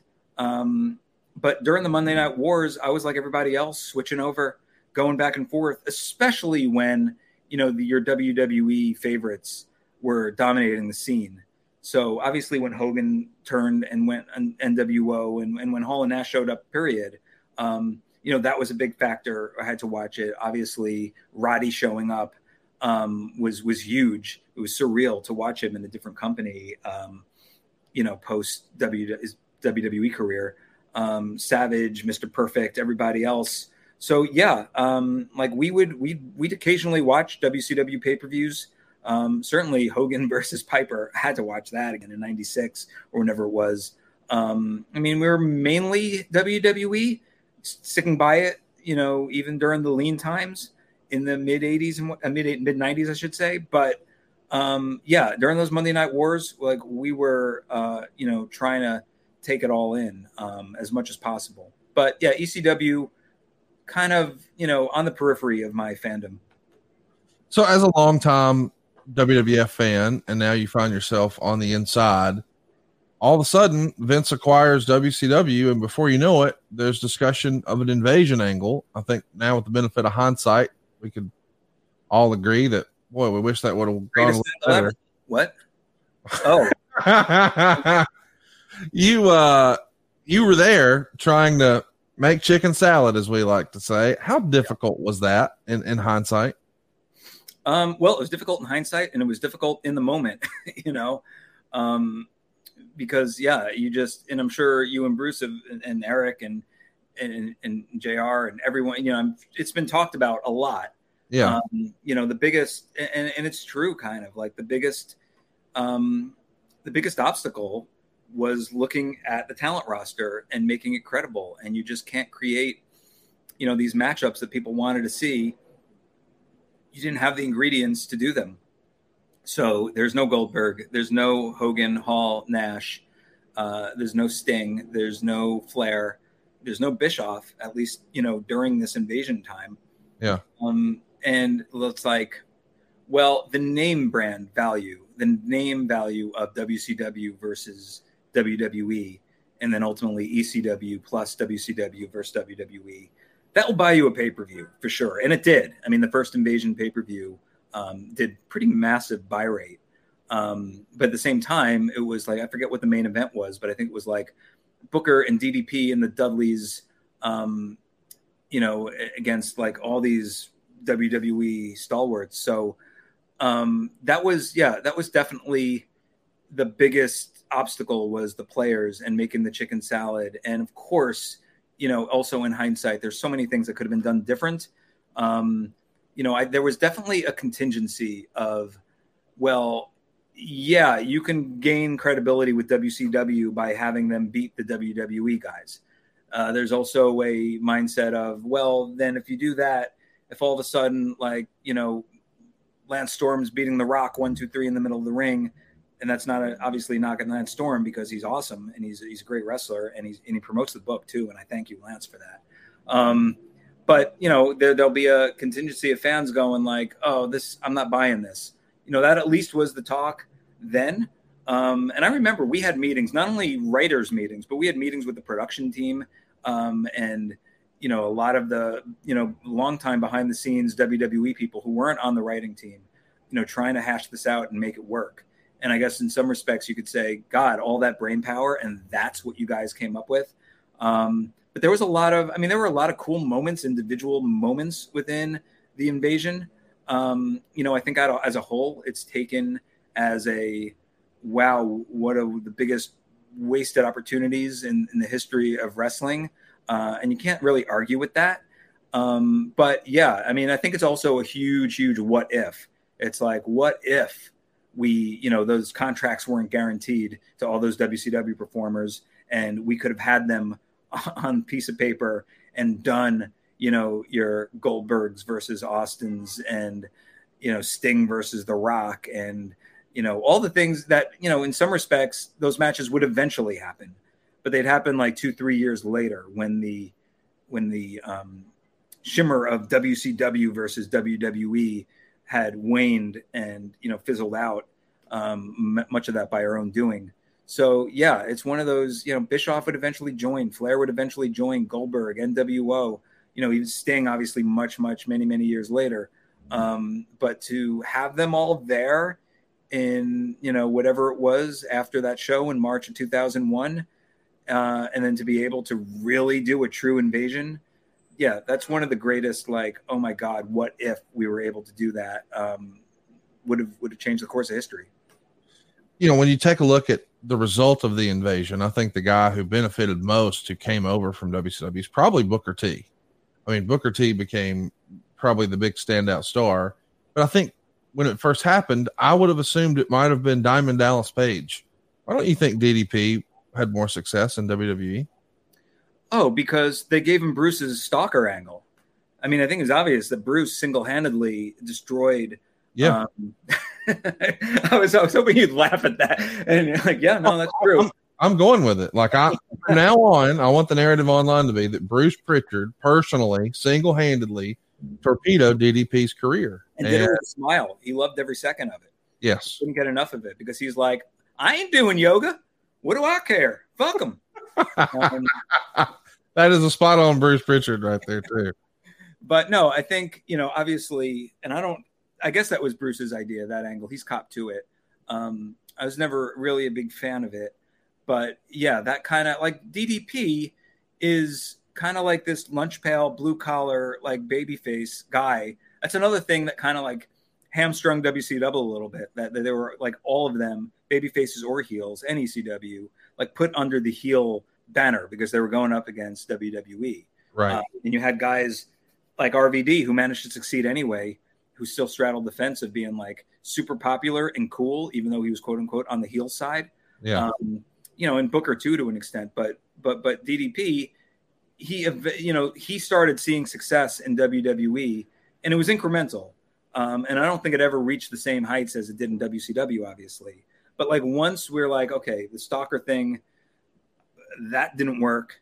Um, and let's like kind of tap into the real DDP, and he became like the self help guru. Yeah. And he had his uh, WrestleMania 18 program with Christian, uh, and he had those cheesy vignettes where he was like smiling in the camera, and it was a lot looser. I mean, you couldn't get more night and day than I'm stalking the Undertaker's wife to Yes. trying to help Christian find his smile. Um, but sometimes, like radical departures like that, um, is, is exactly what the doctor ordered, and I think it definitely helped DDP at least, you know, um, have that character save face and have the human being uh, also in a lot, lot more comfortable position and, and having fun again. we know that uh, the stalker angle didn't work and maybe the invasion as a whole was less than what were some ideas that you fought for that didn't happen It's a great question. I, I've been asked it. I've been thinking about it because on the spot, I haven't been able to uh, think of anything. But I would say, uh, and I'm certainly not the only one who is advocating for this, um, but I was a big proponent. I really wanted to see uh, Booker beat Triple H at uh, WrestleMania 19. Um, and, you know, I had worked with Booker, you know, I'd personally worked with Booker, Booker and Goldust in all the vignettes, uh, you know, when they were put together. Uh, and that was a you know a really fortunate you know that movie review thing with Booker and Goldust, uh, which was Vince's idea to do that specific vignette and put them together, and he assigned me to work on it, which which I did, and, and you know seeing Booker with the sword juxtaposed over Scorpion King um, is really really funny, and you could tell right away. You could tell when someone has instant chemistry, uh, like they did, like great, we're doing this again, and being able to come up with all these things for them to do. Like I took a lot of I had a lot of fun and took a lot of pride, you know, in seeing those vignettes be successful and working with Booker and Dustin. Um, and to then Booker then to break off into a singles um, with Triple H, you know, and you know that angle in and of itself, there's a lot of things to uh, dissect and and talk about when it comes to that angle. But as far as the result is concerned, um, I was yeah, I, I really wanted to see Booker win, um, partially from working with him so closely. Secondly, because that seemed to be the right culmination of that angle. You're Yeah. talking about a you know a baby face who is overcoming the odds and and and you know fighting like the big bad of WWE at the time. Um, and I just remember, you know, there's a different mindset. When I saw SummerSlam this past year, so many huge things happened. Um, it made me think of the Booker versus um, Triple H match because I remember at the time, you know, the feeling was backstage, the, you know, when we talk about it in the producers meeting, it wasn't like, no, Triple H is better than Booker, so Triple H needs to win. It was in the totality of the show, we had two champions at the time, and Brock is going over Kurt. And then the other huge seismic thing is this um, Mr. McMahon versus um, Hulk Hogan match with with Roddy doing a run in and everything else. And if you also have, which which you know, Booker and Triple H wasn't positioned as the last match of the show, quote unquote, it's not the main event, even though they say there's several main events. Um, if you do it, then it will quote unquote, you know, be you know forgotten about, or you know, quote unquote, be get get get lost within um, everything else that's happening on the pay per view, and it's not given its proper spotlight. Um, okay, great. Can we do it next month? No. so, you know, that was one of those things where when you see so many different like huge moments happen on the pay per views, like you know, in this era and today, you go like, wow, I really, you know, I don't know if I, and I certainly didn't agree with it at the time, but I don't necessarily agree with that. Why not just have a show filled with memorable moments and filled with huge finishes that are great and everything, as opposed to, you know, nobody's going to quote unquote, you know, it won't get its proper due if it happens, if it's buried within the third match to the last and that type of thing. Um, especially because Brock and, and Kurt is a SmackDown angle. Right. So, and, and, and, you know, I know Mr. McMahon and, and, and Hogan kind of goes over both shows, but Booker and, uh, and Triple H was the centerpiece of Raw. So as far as Raw is concerned, it's not really getting lost in the shuffle. It's it's the big, huge moment. Um, so yeah, that was one of those things that uh, I always thought we should have done differently. As somebody who had to write for it, what did you think of the brand split? It's been pretty uh, polarizing over the years. Some people are really for it. Other people think it's a terrible idea. You could probably see the pros and cons of each side.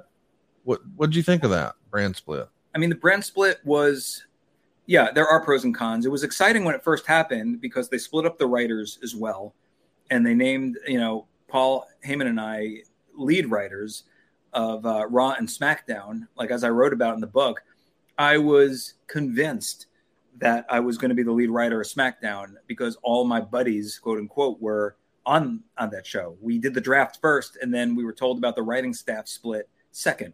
So this SmackDown show was staffed with people that I worked with and loved writing for in The Rock and Jericho and Kurt and Edge, and I'm, I'm you know I'm trying to remember all them. Uh, you know, whereas on Raw you had a lot of people that you would think that Paul would be more comfortable with, with Austin and Undertaker and NWO. Uh, so when Vince announced that I would be on Raw and Paul would be on SmackDown, it was yeah, it was jarring. That's from a personal standpoint. From a fan standpoint, um, yeah, I mean, I get it. I definitely get it as far as like it, it, like splitting. You know, when when let me backtrack. When SmackDown first came out, I was like a lot of people, where going like, ah, this is the uh, turning point here. This is just too much to follow Yeah. in uh, a single week. I don't have four hours, and with a pay per view every four weeks, sometimes seven hours. If you're a diehard Sunday night Heat fan, eight hours of time to devote to this. Um, I'm gonna, you know, and it wasn't like DVRs where you know, like nobody knows how to set a VCR. Um, Like that was a very very challenging thing to like set your VCR and then like you know sit down and find time to watch four hours plus of TV every single week. So I definitely got the um, I got the idea and the strengths behind splitting the brands. Um, and from a creative standpoint too, you're not burning out the matches, you're not burning out the talent. In fact, if anything, you're letting talent that wouldn't necessarily have time to shine on the co-branded shows now have the opportunity to step up to the plate. Um, so all of that stuff made sense. You know, from a fan standpoint, you know, you're nodding, you know, when you hear these, uh, you know, the rationalization and going like, yeah, but when I watch Raw, I want to see The Rock on Raw, or I want to see Chris Jericho or Kurt Angle on Raw. Uh, they're not on Raw. Raw is less than now, so I'm not as interested. Um, you know, and that's been a it's been the perpetual challenge ever since 2002 because you know there's always these brand splits there's always these drafts i remember like that like i'd put on my old man hat and be like my day the draft used to mean something you're on that show you stayed on that show. Um, but even that really wasn't the case because you'd have you know run-ins and then i forget what it was some sort of like i forgot what the buzzword was when you'd have all of a sudden oh the special exemption what have you. Like the, the brand split's never truly the brand split anyway because the ratings start to go down there's panic there'll be like oh well the champions could be on both shows. Oh the the number one contenders could be on you know you know what? You don't even need a reason. They just show up. And then all of a sudden it's like a limited brand split. I always thought that would have been the best um you know again hindsight being 2020 i think that would have been like the better thing to do is to be like not everyone is going to show up on every single show every week, but there's not this split as far as these people only on Raw, these people only on SmackDown. It's like you could primarily have these people on SmackDown and these people on Raw, but you don't have to set these rules about who could show up and when. And, you know, if you go into Raw knowing, well, technically speaking, anybody could show up any day, um, you know, that might enhance the show a little bit. So you, you talked about Triple H earlier in his uh, Booker T angle at WrestleMania 19, and that's probably the era where fans started to first hear the narrative or read the narrative online. Oh, Triple H is politicking, and he's this political animal, and you were involved, you know, in all of those stories. Did you ever get the vibe that you know Hunter had aspirations beyond the ring that he wanted to be a player behind the scenes? Did you remember him inserting himself creatively and whatnot? Well, look, he was always, um, you know, he, he is a, he is a student of the game, no pun intended. Um, he was at the production meetings, you know, before I started and after I started, and I don't think it was to quote unquote protect his spot. You know, I think he he did have those aspirations, and he just was a huge, huge, huge fan of the business and all aspects of the show. Um, you know, there would be, um, you know, I remember like there was a period of time where. Uh, you know, talent got a little like, hey, how come he gets to go and no one else gets to go? And then, you know, Triple H was like, all right, you guys should go too. I'm not telling you not to go. And Vince was like, yeah, if you're, a, if you want to show up, you know, in terms of like main event talent, show up to the production meeting. And there'd be production meetings. I'd see Hunter, I'd see Regal, I'd see Jericho, I'd see Shawn Michaels, I'd see like a lot of people. Um, sometimes I'd ask Rock, like, hey, Rock, uh, you know, you want to go to this production meeting? And he'd be like, um, you know what? with all due respect, I don't really, I don't need to sit there for three hours to find out if Funaki's going over on a Sunday night heat match. You'll be good without me. Um, so yeah, there was like, it's, it was always a challenge. Um, and that's the irony of right now is that I think in 2002, you would say if Triple H was in charge of creative, you know, it would be everyone's worst nightmare because yeah. he's so entrenched in it and, you know, everything is kind of filtered through him. And the big obvious difference is that he was a character on the show then. Uh, he's not a character on the show now. And anytime you're a character on the show, you could try to put your best interest and your self interest aside, but it's going to be affected by it one way or another. Um, so, you know, like Triple H now, I think is, you know, to be in charge of creative, I think is awesome because he has so many great ideas. He is he is passionate and loves the business uh, as much as anyone I've ever seen. And he doesn't have the you know the onus of being like, well, even though I'm trying to be neutral about it and I've done my share of jobs, et cetera, et cetera, how will this affect my character? Um, you know, all of that's lifted. So that's really great in 2022. In 2002, yeah, there was there was like a period of time where there would be like, you know, we'd come out of the creative meeting with Vince. There would be Triple H, you know, his storyline that would need to be pitched to him and you know he would not like it um, and a lot of times he was justified for not liking it um, a lot of times i thought he should do it um, and then there was always that like well i'm sure they'll discuss it at some family function over the weekend. And i was told no no they don't talk business at these functions. So i'm like so when are we going to talk about this? Like literally the show's on monday. I'm like well we'll figure it out. So that was pretty nerve wracking um, for a while. But you know there were there there's no one I don't think you know who is as passionate about the business and WWE in general um, than Paul Levesque. So you know it's really cool to see him now.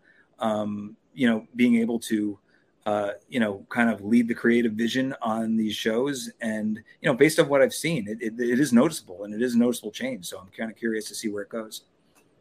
Yeah, one of the noticeable changes it feels like uh, is we're embracing wrestling history a little more. You know, as you and I are recording this this past week on Raw, we saw like the history of the U.S. title, and we saw Ciampa come out in the old Harley Race entrance robe, and it, just a nod to the history. And it feels like some of the maybe quirky things that Vince didn't want on TV. We fans have heard he doesn't like the word hospital; he prefers medical facility, and it's not a belt; it's a championship do you remember uh, uh, being introduced to some of these quirks from Vince McMahon? How many of them made sense, and how many of them did you just say doesn't make any sense to me? But he's the boss. Um, most of them, to be honest.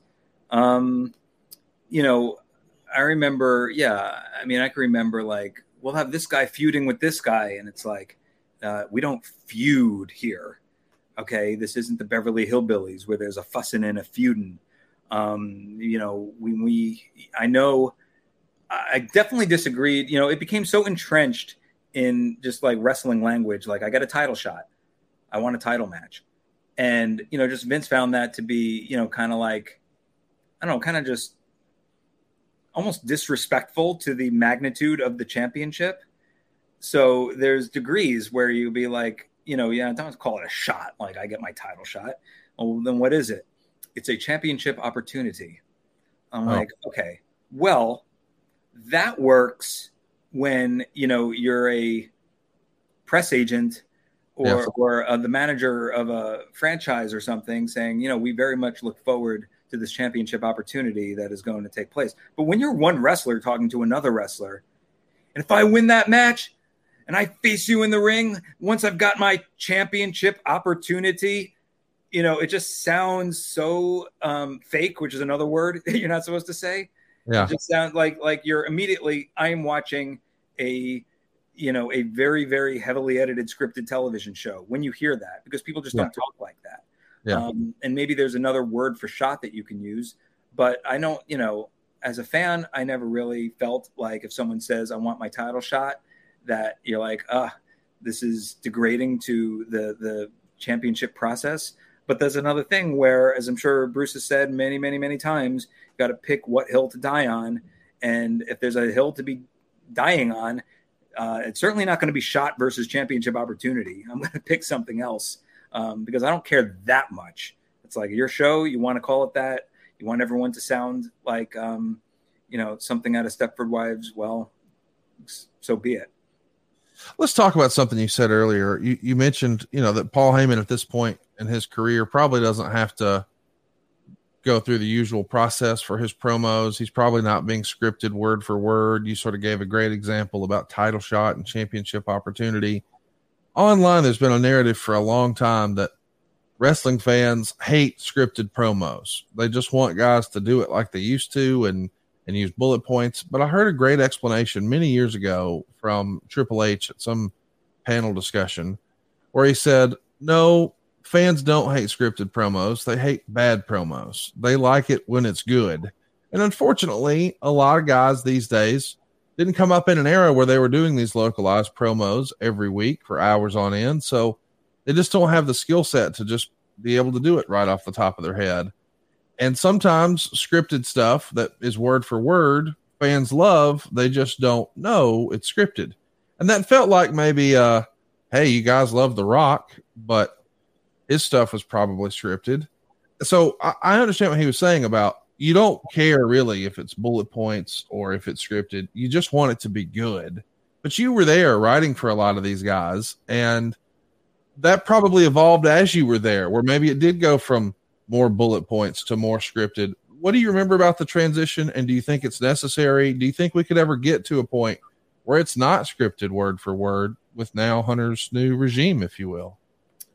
Yeah, well, I mean, it's a great point that Triple H made because, like, to me, one of the greatest. Whenever I go online uh, after a show and just sort of like you know try to gauge fan comments, one of the greatest compliments any writer can get, much less me, is when you you read someone commenting on a promo and they go, "Well, that clearly was not no help from writers on that one. Um, that's the reason why there shouldn't be writers in WWE." And you wrote it, or at least you contributed to it, and you go, "Oh, well, thank you." Cle- the, clearly, that couldn't have been done by the WWE writers. Was always like the biggest compliment to a WWE writer because chances are they worked on it. Yeah. Um, you know, I've always look. I've always felt when you say script, like Rock has has, has worked a lot of scripted promos. He he kind of you know he he's a great improviser and he's improvised a lot in especially in the ring um but like i like to tell people i've never written a rock promo in my life um and what i mean by that is i've never handed him a piece of paper and said here it is uh good luck with it goodbye it's always been a collaborative process it's always been he has written just as much you know if not more of the promo than i have it's always been getting with him um talking about the promo, talking about what point you want to make, what what is going to helpfully sell tickets, what is going to get the big pop from the crowd, uh, and putting it all together. And you know, he's, it's not exclusive to him either. You know, I've done that with uh, Jericho and Kurt and Edge and Christian and Trish and Mickie and lots of people. Um, that you you know, to me, that's the that's the sweet spot. Being able to sit down with the talent, get them, you know, get their voice in it, get them invested in it. Um, and a lot of that has to do with, and it's not really talked about much, um, you know, at least as far as my experience is concerned, um, the biggest enemy I, I, always found is time. Because, in my opinion, I always felt that the production meetings started too late, finished too late, And then when they're finally finished and you're mm-hmm. running around trying to get with talent to write their shows and write their promos and stuff, and they have their matches to go over as well, and the show is going on the air, you know, the clock is ticking down and they also have backstage vignettes. And it's like time is running out versus, you know, if the production meetings were earlier or if the scripts were finalized earlier or what have you.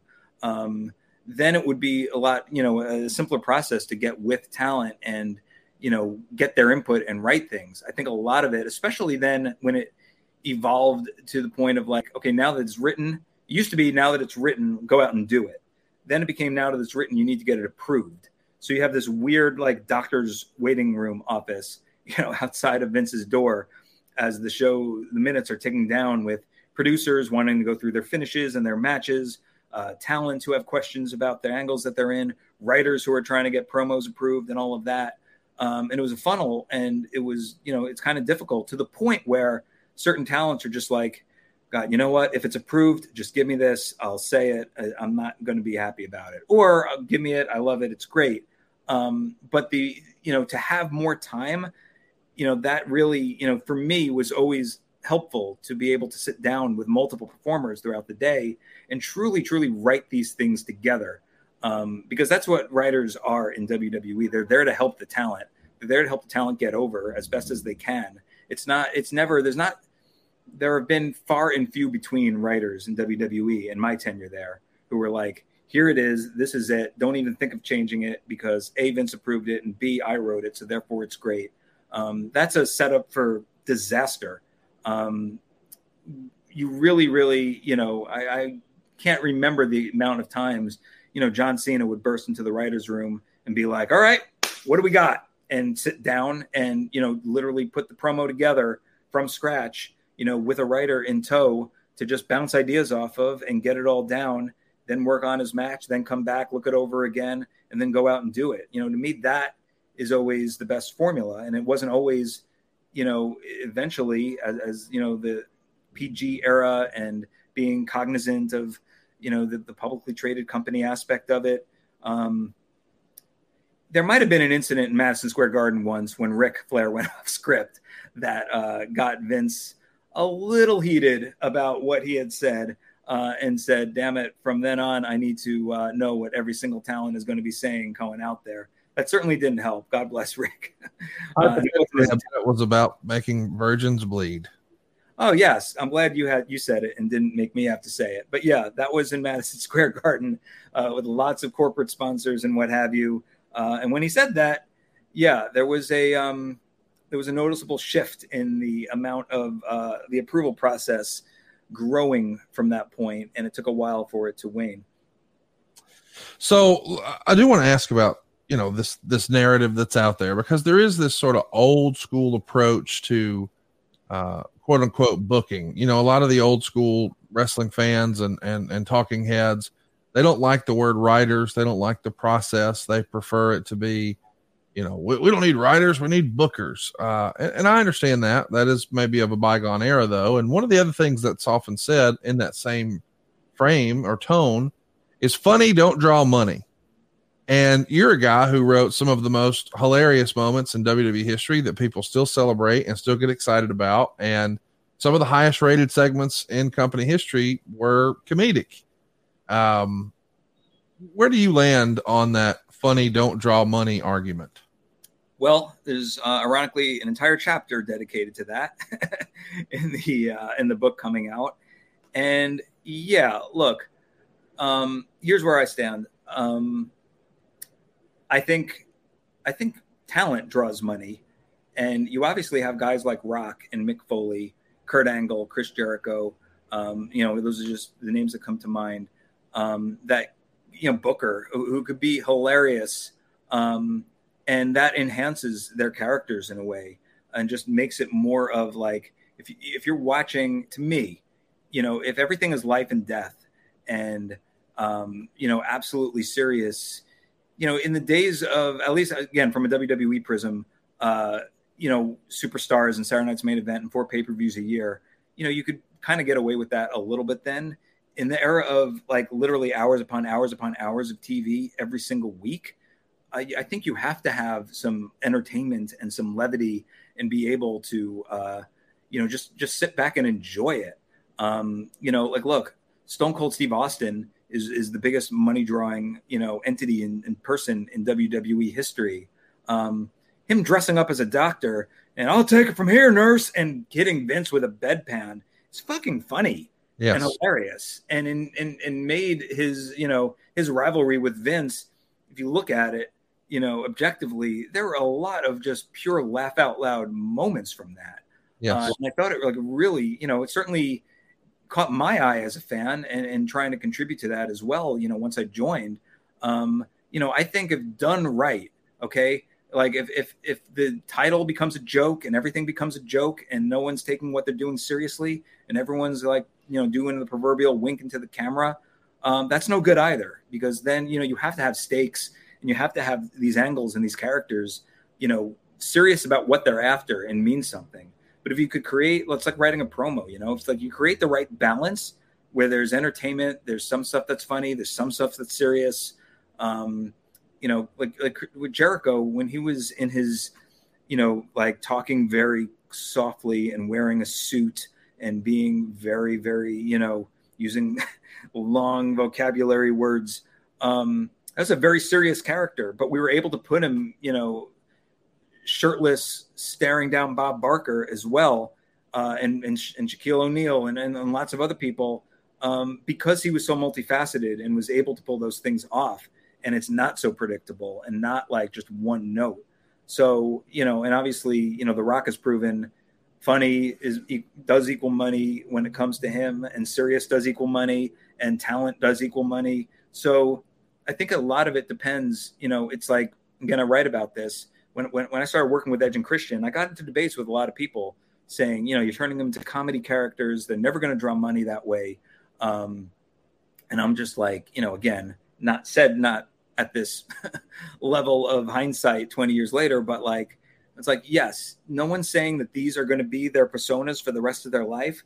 But in the moment, right now, during the five second pose era, prior to that, they weren't saying anything and Christian, you know, they were the, the, the vampire guys, and then they were the great match guys, and then you know, being able to inject a little bit of wiseassery into their characters uh, and getting them confidence in cutting promos, I think that set the groundwork and and, and the set the table for when they were ready to do main event angles, whether it was you know Edge and Cena or Christian and Randy Orton and and all the stuff that they're doing now. Um, you know, if they if, if if we weren't given that opportunity to have some fun and let their personalities come out, um, you know, and just stop it right then and there because funny don't equal money, um, they never would have become the performers that they would eventually become. So that's that's my take on it. Well, we know Rock went on to become the biggest star in the history of wrestling and, and now in Hollywood and movies and so on and so forth. When did you know, hey man, this got this guy's got something special beyond WWE. Did you know that right away or through the process of working with him or do you remember there being like an aha moment for you in that regard? I mean, I when I so I started working with Rock, you know, technically in July of 99 on the MTV specials, officially in November 99. And you know, to me it wasn't like aha, this guy's going to be a movie star because you know, it's the same way he probably felt too, which is like that never entered the conversation. It just wasn't a thing back you know, he had acted on some, uh, he had acted on like Deep Space Nine, I think, and that 70s show and The Net. Um, but, you know, it, hadn't really, it hadn't really hit anyone. And, and I think he would be the same to say this. Um, I, I kind of took note around the same time that, you know, almost everyone in Hollywood took note. And that's when he hosted SNL in, um, in 2000, right before WrestleMania 2000, um, to where like he insisted on like, hey, I'm up for anything. I truly, truly, truly prefer not to play a wrestler in some sketches, in any sketches. I'd like to do anything but that. Um, and obviously, he play himself in the monologue and everything, and interact with Mick and Hunter and, and Big Show. But if you look at the show, we he didn't do any. He hosts. He's hosted five times. He hasn't done. He hadn't done any wrestling wrestling sketches on that show until we proposed a wrestling sketch which you know I write about and was super super super thankful that you know SNL um, accepted the concept and, and and put it forward, which was you know the uh, wrestler getting too personal with promos Yeah. uh, that he did with Bobby Moynihan twice. That was you know just so you know that's one of like the most electrifying things I've ever seen you know come to fruition. But you know back then it was you know after SNL and everything else when you heard he's going to go off to uh, do a quick cameo in The Mummy Returns, you know that's when you said, oh yeah, of course he would. Why wouldn't someone want him to do that? And then when you found out he was going to be the lead in his own movie, The Scorpion King, it's just like you're nonplussed. You're like, yeah, that totally makes sense. Um, but it was, yeah, it was one of those things when I started working with him, you know, July 99, I certainly didn't think this was going to be the next movie star. But when all that stuff came to fruition, um, none of us were surprised. It, it all seemed to track. So, so everybody knows. Of course, we're spending a lot of time talking about the the wrestling aspect of your life. Uh, what are you up to these days, sort of post? WWE?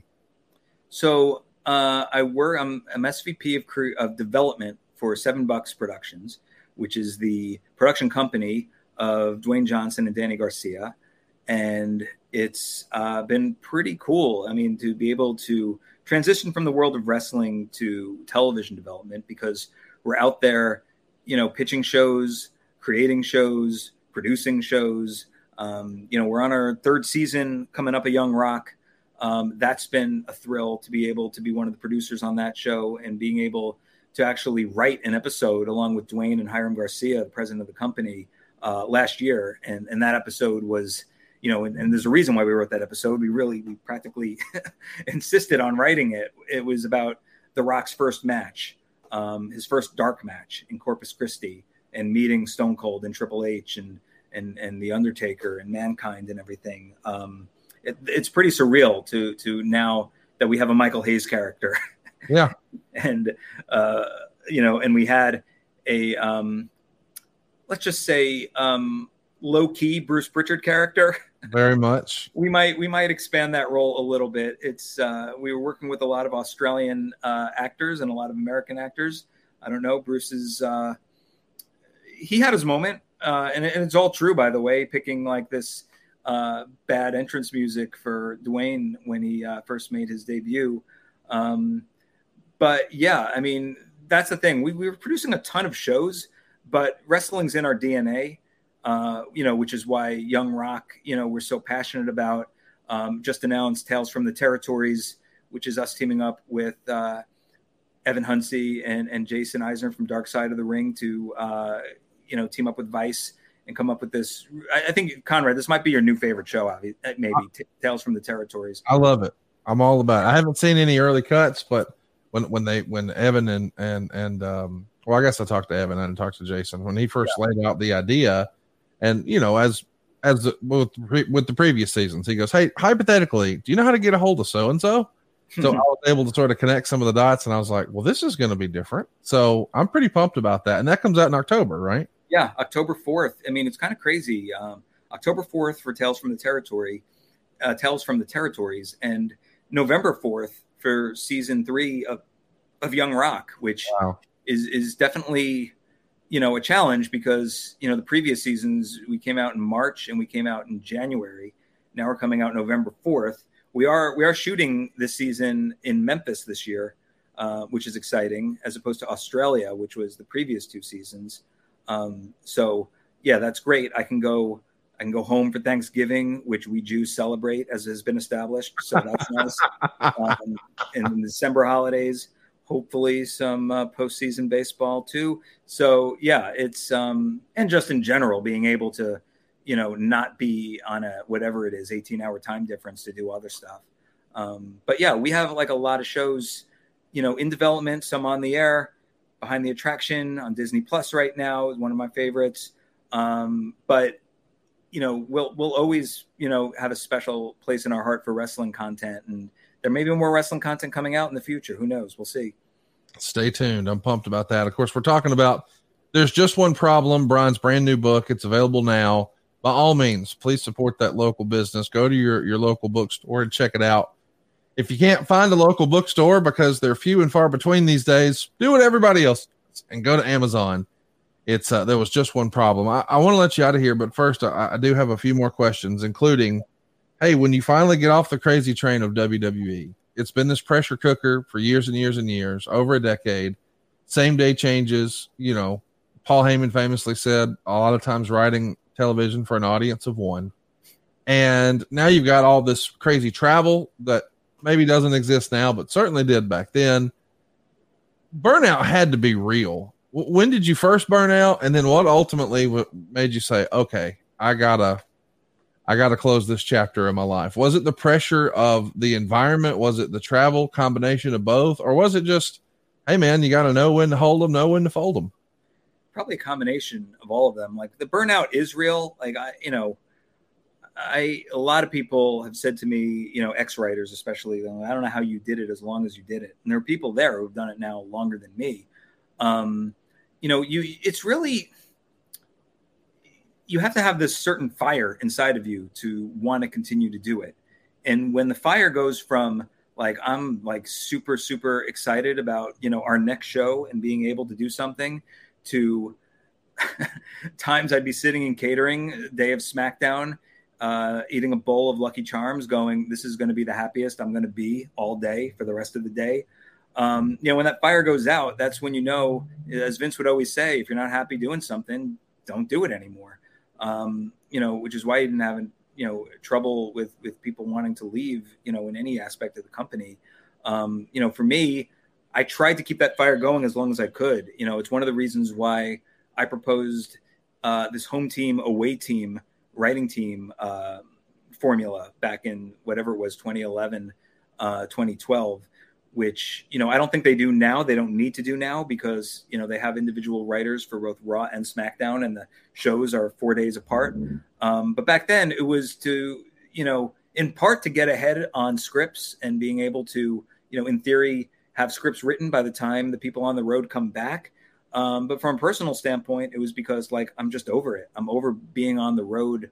I'm over, you know, the planes and the travel and the hotel. And I'm not even taking physical bumps like the wrestlers. I might be taking mental bumps. But um, you know, to me it was just like, you know, it had been 10, 12, whatever it was, 10 to 12 consecutive years. Um, there were times where I, you know, WWE's being very accommodating and saying you don't have to go to SmackDown, and I only went to Raw there were times where I was going to both shows. Um, but once that fire was out, where it now it was like a job as opposed to something like I truly, truly loved, um, then like a part of me was like, uh, I'm in this very weird situation. I've been away from Hollywood for too long to go back. And it's not like I'm going to be like, "Hey, everybody, I'm back." There'd be crickets. Nobody cares. You've been you haven't written on a show since 1999. Uh, now it's 2010. Like you, you, it's you're dropped off the face of the earth.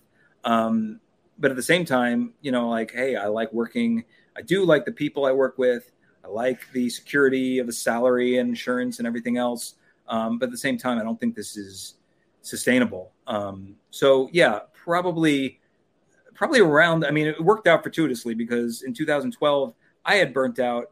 Maybe WWE had sensed that as well, and you know we were able to. And it's again we detail in much more depth the uh, exit process.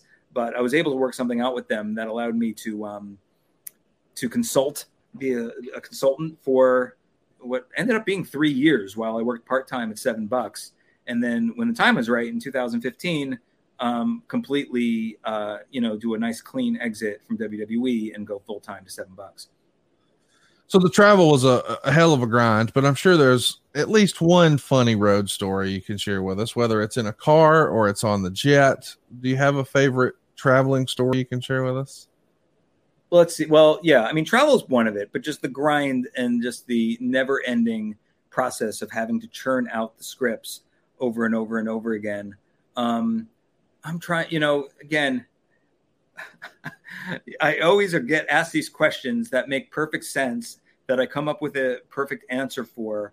Um, I, I, do remember this isn't a particularly good story, but I do remember like no one would ever let me drive when we would drive between towns because while I don't have the ability anymore to sleep on planes, um, I, behind the wheel of a car, I'd fall asleep within five minutes or at least do the you know, and and it was, you know, it was very jarring for the person riding with me to when that happened, which is why I often didn't. There was a time where I think it was after it was in Edmonton, um, or, or, Calgary, or, or, or, somewhere in Canada, where uh, Foley and Orton had their big hardcore match. Right. Um, and they had to go to Raw the next day, and normally they would be traveling. And you know, not some magna- magna- magnanimous gesture on my part, but I said, you know, these guys should really be on the plane. They shouldn't have to, after every that thumbtacks and everything they went through, they shouldn't have to, uh, you know, drive. So I like just, you know, took myself off the plane, and I said, you know what? Not only am I going to be off the plane, Ed Koskey, I'm going to drive with you. I'm going to drive, physically drive from Calgary to Edmonton in the dead of the night. I don't care Everyone else does it. I should be able to do it. And we got in the car, and according to Ed, I was like driving, and then it was like, "Oh my god, what is that?" Um, and he's like, "What? There's what are you talking about?" I'm like, "Ed, you did not see that flying bat-like creature swoop down and almost, you know, literally swoop up right in front of our car." And he's like, "Pull over. I am never driving with you in a car again. I'll drive from here on out." Um, and yeah, I swear I saw a flying bat like creature because it wasn't a bat, but it was bat like um, that swooped down in front of me. Ed looked like us, like like we were crazy. Um, and yeah, from that moment, I, w- I was barred from driving. Um, there, a, there was a whole other thing where where Ed and I and Dave Kapoor were trying to tra- we were doing a house show loop and trying to travel between Reno and Sacramento uh, and everyone was like, "There's going to be a snowstorm. You better leave the night before." I'm like, "Nah, we want to gamble here in Reno. We'll be fine." And yeah, we got stuck uh, on a bridge that wasn't supposed that was open and closing and stayed open in the snow. We were idiots who didn't know how to apply snow tires. Uh, we had to like ask people to help us. We there was nowhere to go. I think there was a lot of urinating in milk cartons that we had gotten, you know, at a convenience store earlier. Um, just like city slicker completely helpless um, and we missed the show too um, but that was like a, one of those times you know I'll, I'll perfect the story long after this podcast but those were a couple things that stick out that come to mind offhand uh, of course i know you uh, first met you for our, through our mutual friend bruce prichard. I'm sure you've got a great bruce prichard story that the world has never heard. Do you have a super embarrassing bruce prichard story we can share? Man, I, I should have, we should have, uh, I should have thought about this beforehand. Uh, is there one that you have in mind that, that if you could give me the Iggy and prompt me, or is there, uh, I don't know one off the top of my head because I feel like he's, he's fallen on his sword quite a bit on something to wrestle and, and, and been pretty honest, uh, with the exception of stealing some of your stories. Um, yeah. so if you think of a great Bruce story, I, I, do want you to drop that on us. But in the meantime, while you're processing that, yeah, I want to mention somebody else who I feel like gets a bad rap, and that's Mr. Kevin Dunn. Uh, mm-hmm. I, I, don't know Kevin. I, have had I don't know two dozen interactions with him. He's been fantastic each time. But there's a lot of folks who you know have opinions and comment online who think that you know his style of WWE TV is passe and it's not fun and I mean, he even gets you know, the finger pointed at him for a lot of the quick cuts, and I don't think the folks who are saying that understand that's not really his job. That's what someone else does. But either way, do you have any good Kevin Dunn stories you can share with us? Because we just hear of him as almost this Oz like man behind the curtain figure. You know, we never saw his television persona like we did with Bruce Prichard or Vince McMahon. He's always kind of the guy behind the guy. What was your experience like with Kevin? Well, like the only Kevin Dunn story that I, I put in the book, and it just, you know, it's really more Vince um, than Kevin, but I'll, I'll, just never forget like when we were in Vegas once, uh, and we were, you know, it was one of the rare, rare times where we were like hanging out socially and stuff. Um, and as we were passing a blackjack table, Vince just casually pulled out a thousand dollars, gave it to Kevin, and said, "See what you could do with this, pal." and Kevin put five. You know, it was a five hundred dollar table. There was no one else there, so it was one on one. And Kevin uh, put down, you know, five hundred. I think he got like dealt a horrible hand, like fifteen. He busted, uh, and then he, uh, you know, the second hand put a twenty, got got twenty, two queens or whatever. And then the dealer like gave himself like a six and eight and a seven or something like that. Um, and Vince had a very very good laugh about that. And you know, I don't think Kevin was pleased, but he wasn't freaking out or anything. It wasn't his money. But I just remember just like the you know because especially now with sports bets being legal here uh, in New York, like I agonize over like you know he didn't hit a strikeout prop. I just lost fifteen dollars. My God. Um, you know, just being in like like how do you know Sal losing a thousand bucks like that? Yeah. That would that would have been like that would have been the trauma gambling story that I would take with me easily for the next 20, 30 years if that happened to me. And that was just like, yeah, just another, you know, just another wacky adventure late at night in uh, WWE land. So I always was pretty fascinated that the uh, that there wasn't a bigger sell, but he is the king of no sell. So um, you know, there you have it. I uh, I'd be remiss if I didn't at least bring it up. Uh, these days, the tribalism is out of hand online. Have you even had a chance to see any AEW? And if so, what do you think? I've seen it. Um, I've seen it in in in bunches. You know, um, I've seen it a lot of it on Twitter highlights. Um, you know, and I think it's cool. It's it's again like there's so many hours in the day. I don't have as much time really to, especially when I was in Australia for two seasons, five and a half months, Yeah. um, to watch shows. But I'll have a lot of friends over there. Uh, I'm a big fan of MJF. Um, I'm a big fan, obviously, of, of Jericho and uh, and Punk and Daniel Bryan and Christian, Big Show, uh, all the people you know previous. And yeah, I mean, look, I don't really have much interesting to say about it because I don't like watch it like die hard watch it. But I'm certainly not like you know boo AEW, yay WWE. I like them, you know, both fine.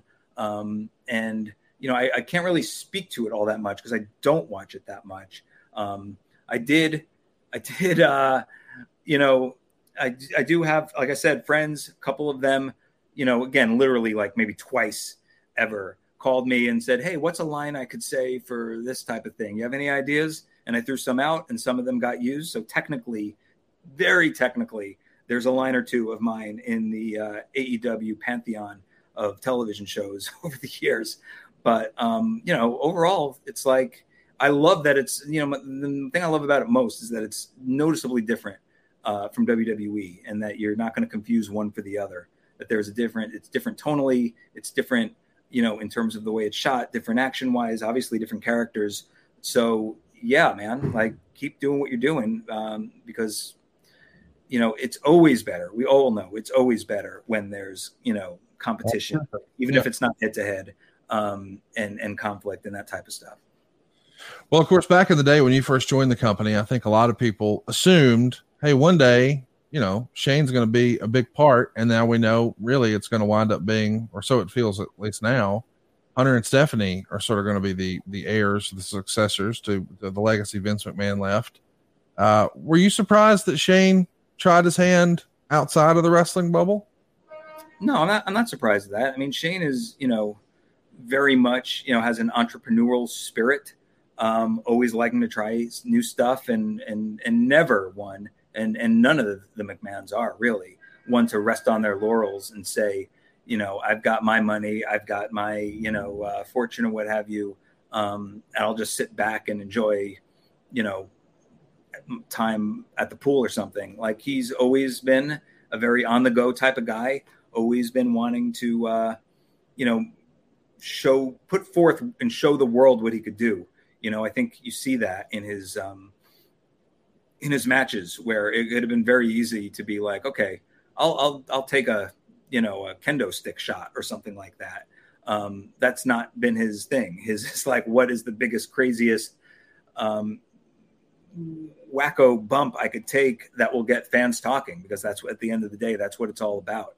So, um, you know, and even in, in rehearsing and doing the Van Daminator and like all that kind of stuff, um, whatever the coast to coast one is called, I forget.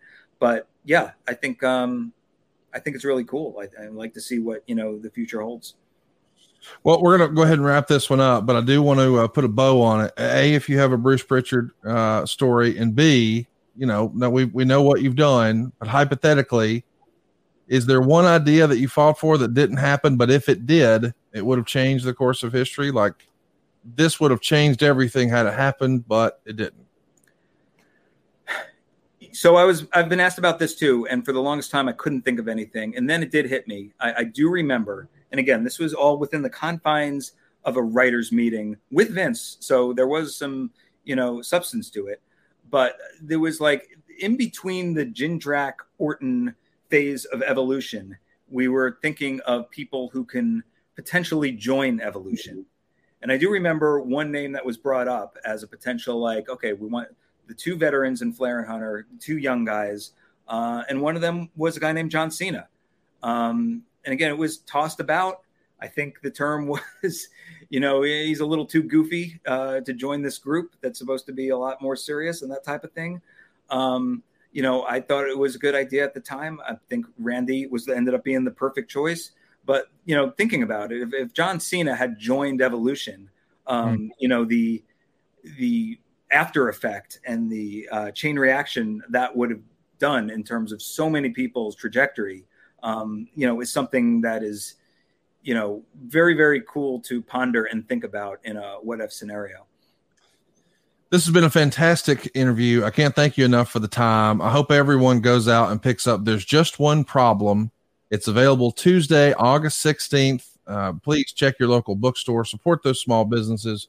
But if you don't have one in your area, Amazon's got you covered. There's just one problem is available Tuesday, August 16th. I also want to remind everybody you can keep up with everything else that Brian's doing. Tales from the Territories, which I think is going to be something everyone enjoys. If you like Dark Side of the Ring, you're going to love Tales from the Territory. It comes out October 4th. And then just one month later, Young Rock is back, man. Season three. Congrats. November 4th, Young Rock on NBC, Tales from the Territory on Vice on October 4th, and everywhere you enjoy books. There's just one problem, August 16th. Man, thank you so much for the time. Really, sincerely, can't thank you enough for this. This was so fun. I can't wait till you write another book and you feel forced to come talk to me again because this was well, great. Thank you, Conrad. And let's not wait for another book. Let's do one, you know, sometime around those shows. And my promise to you is I will have at least one good Bruce story by then. I'll probably have it five minutes after we sign off, but we'll definitely have it, you know, by the time we come on the air again. The more embarrassing, the better. Check it out. There's just one problem, and these are true tales from the former one-time seventh most powerful person in WWE. It's available everywhere. Tuesday, August 16th. Check your local bookstores. Check Amazon, and stay tuned for more. Man, coming your way October 4th. Tales from the Territories. Young Rock just one month later. Thanks again, Brian, for all the time. Thanks, Conrad. It was fun.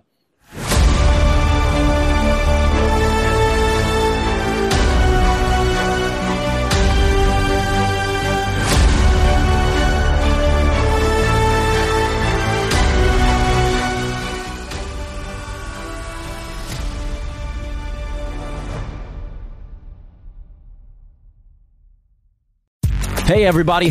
This is Dan Besbris, host of Fantasy NBA Today, a daily fantasy basketball podcast. We cover every box score from every game, every day. Plus, bonus shows on buy low opportunities, players to stash, schedule analysis, and really anything you could need to smash your league into deliciously tiny pieces. Catch the Fantasy NBA Today podcast, part of the Believe Network, on YouTube or wherever you listen.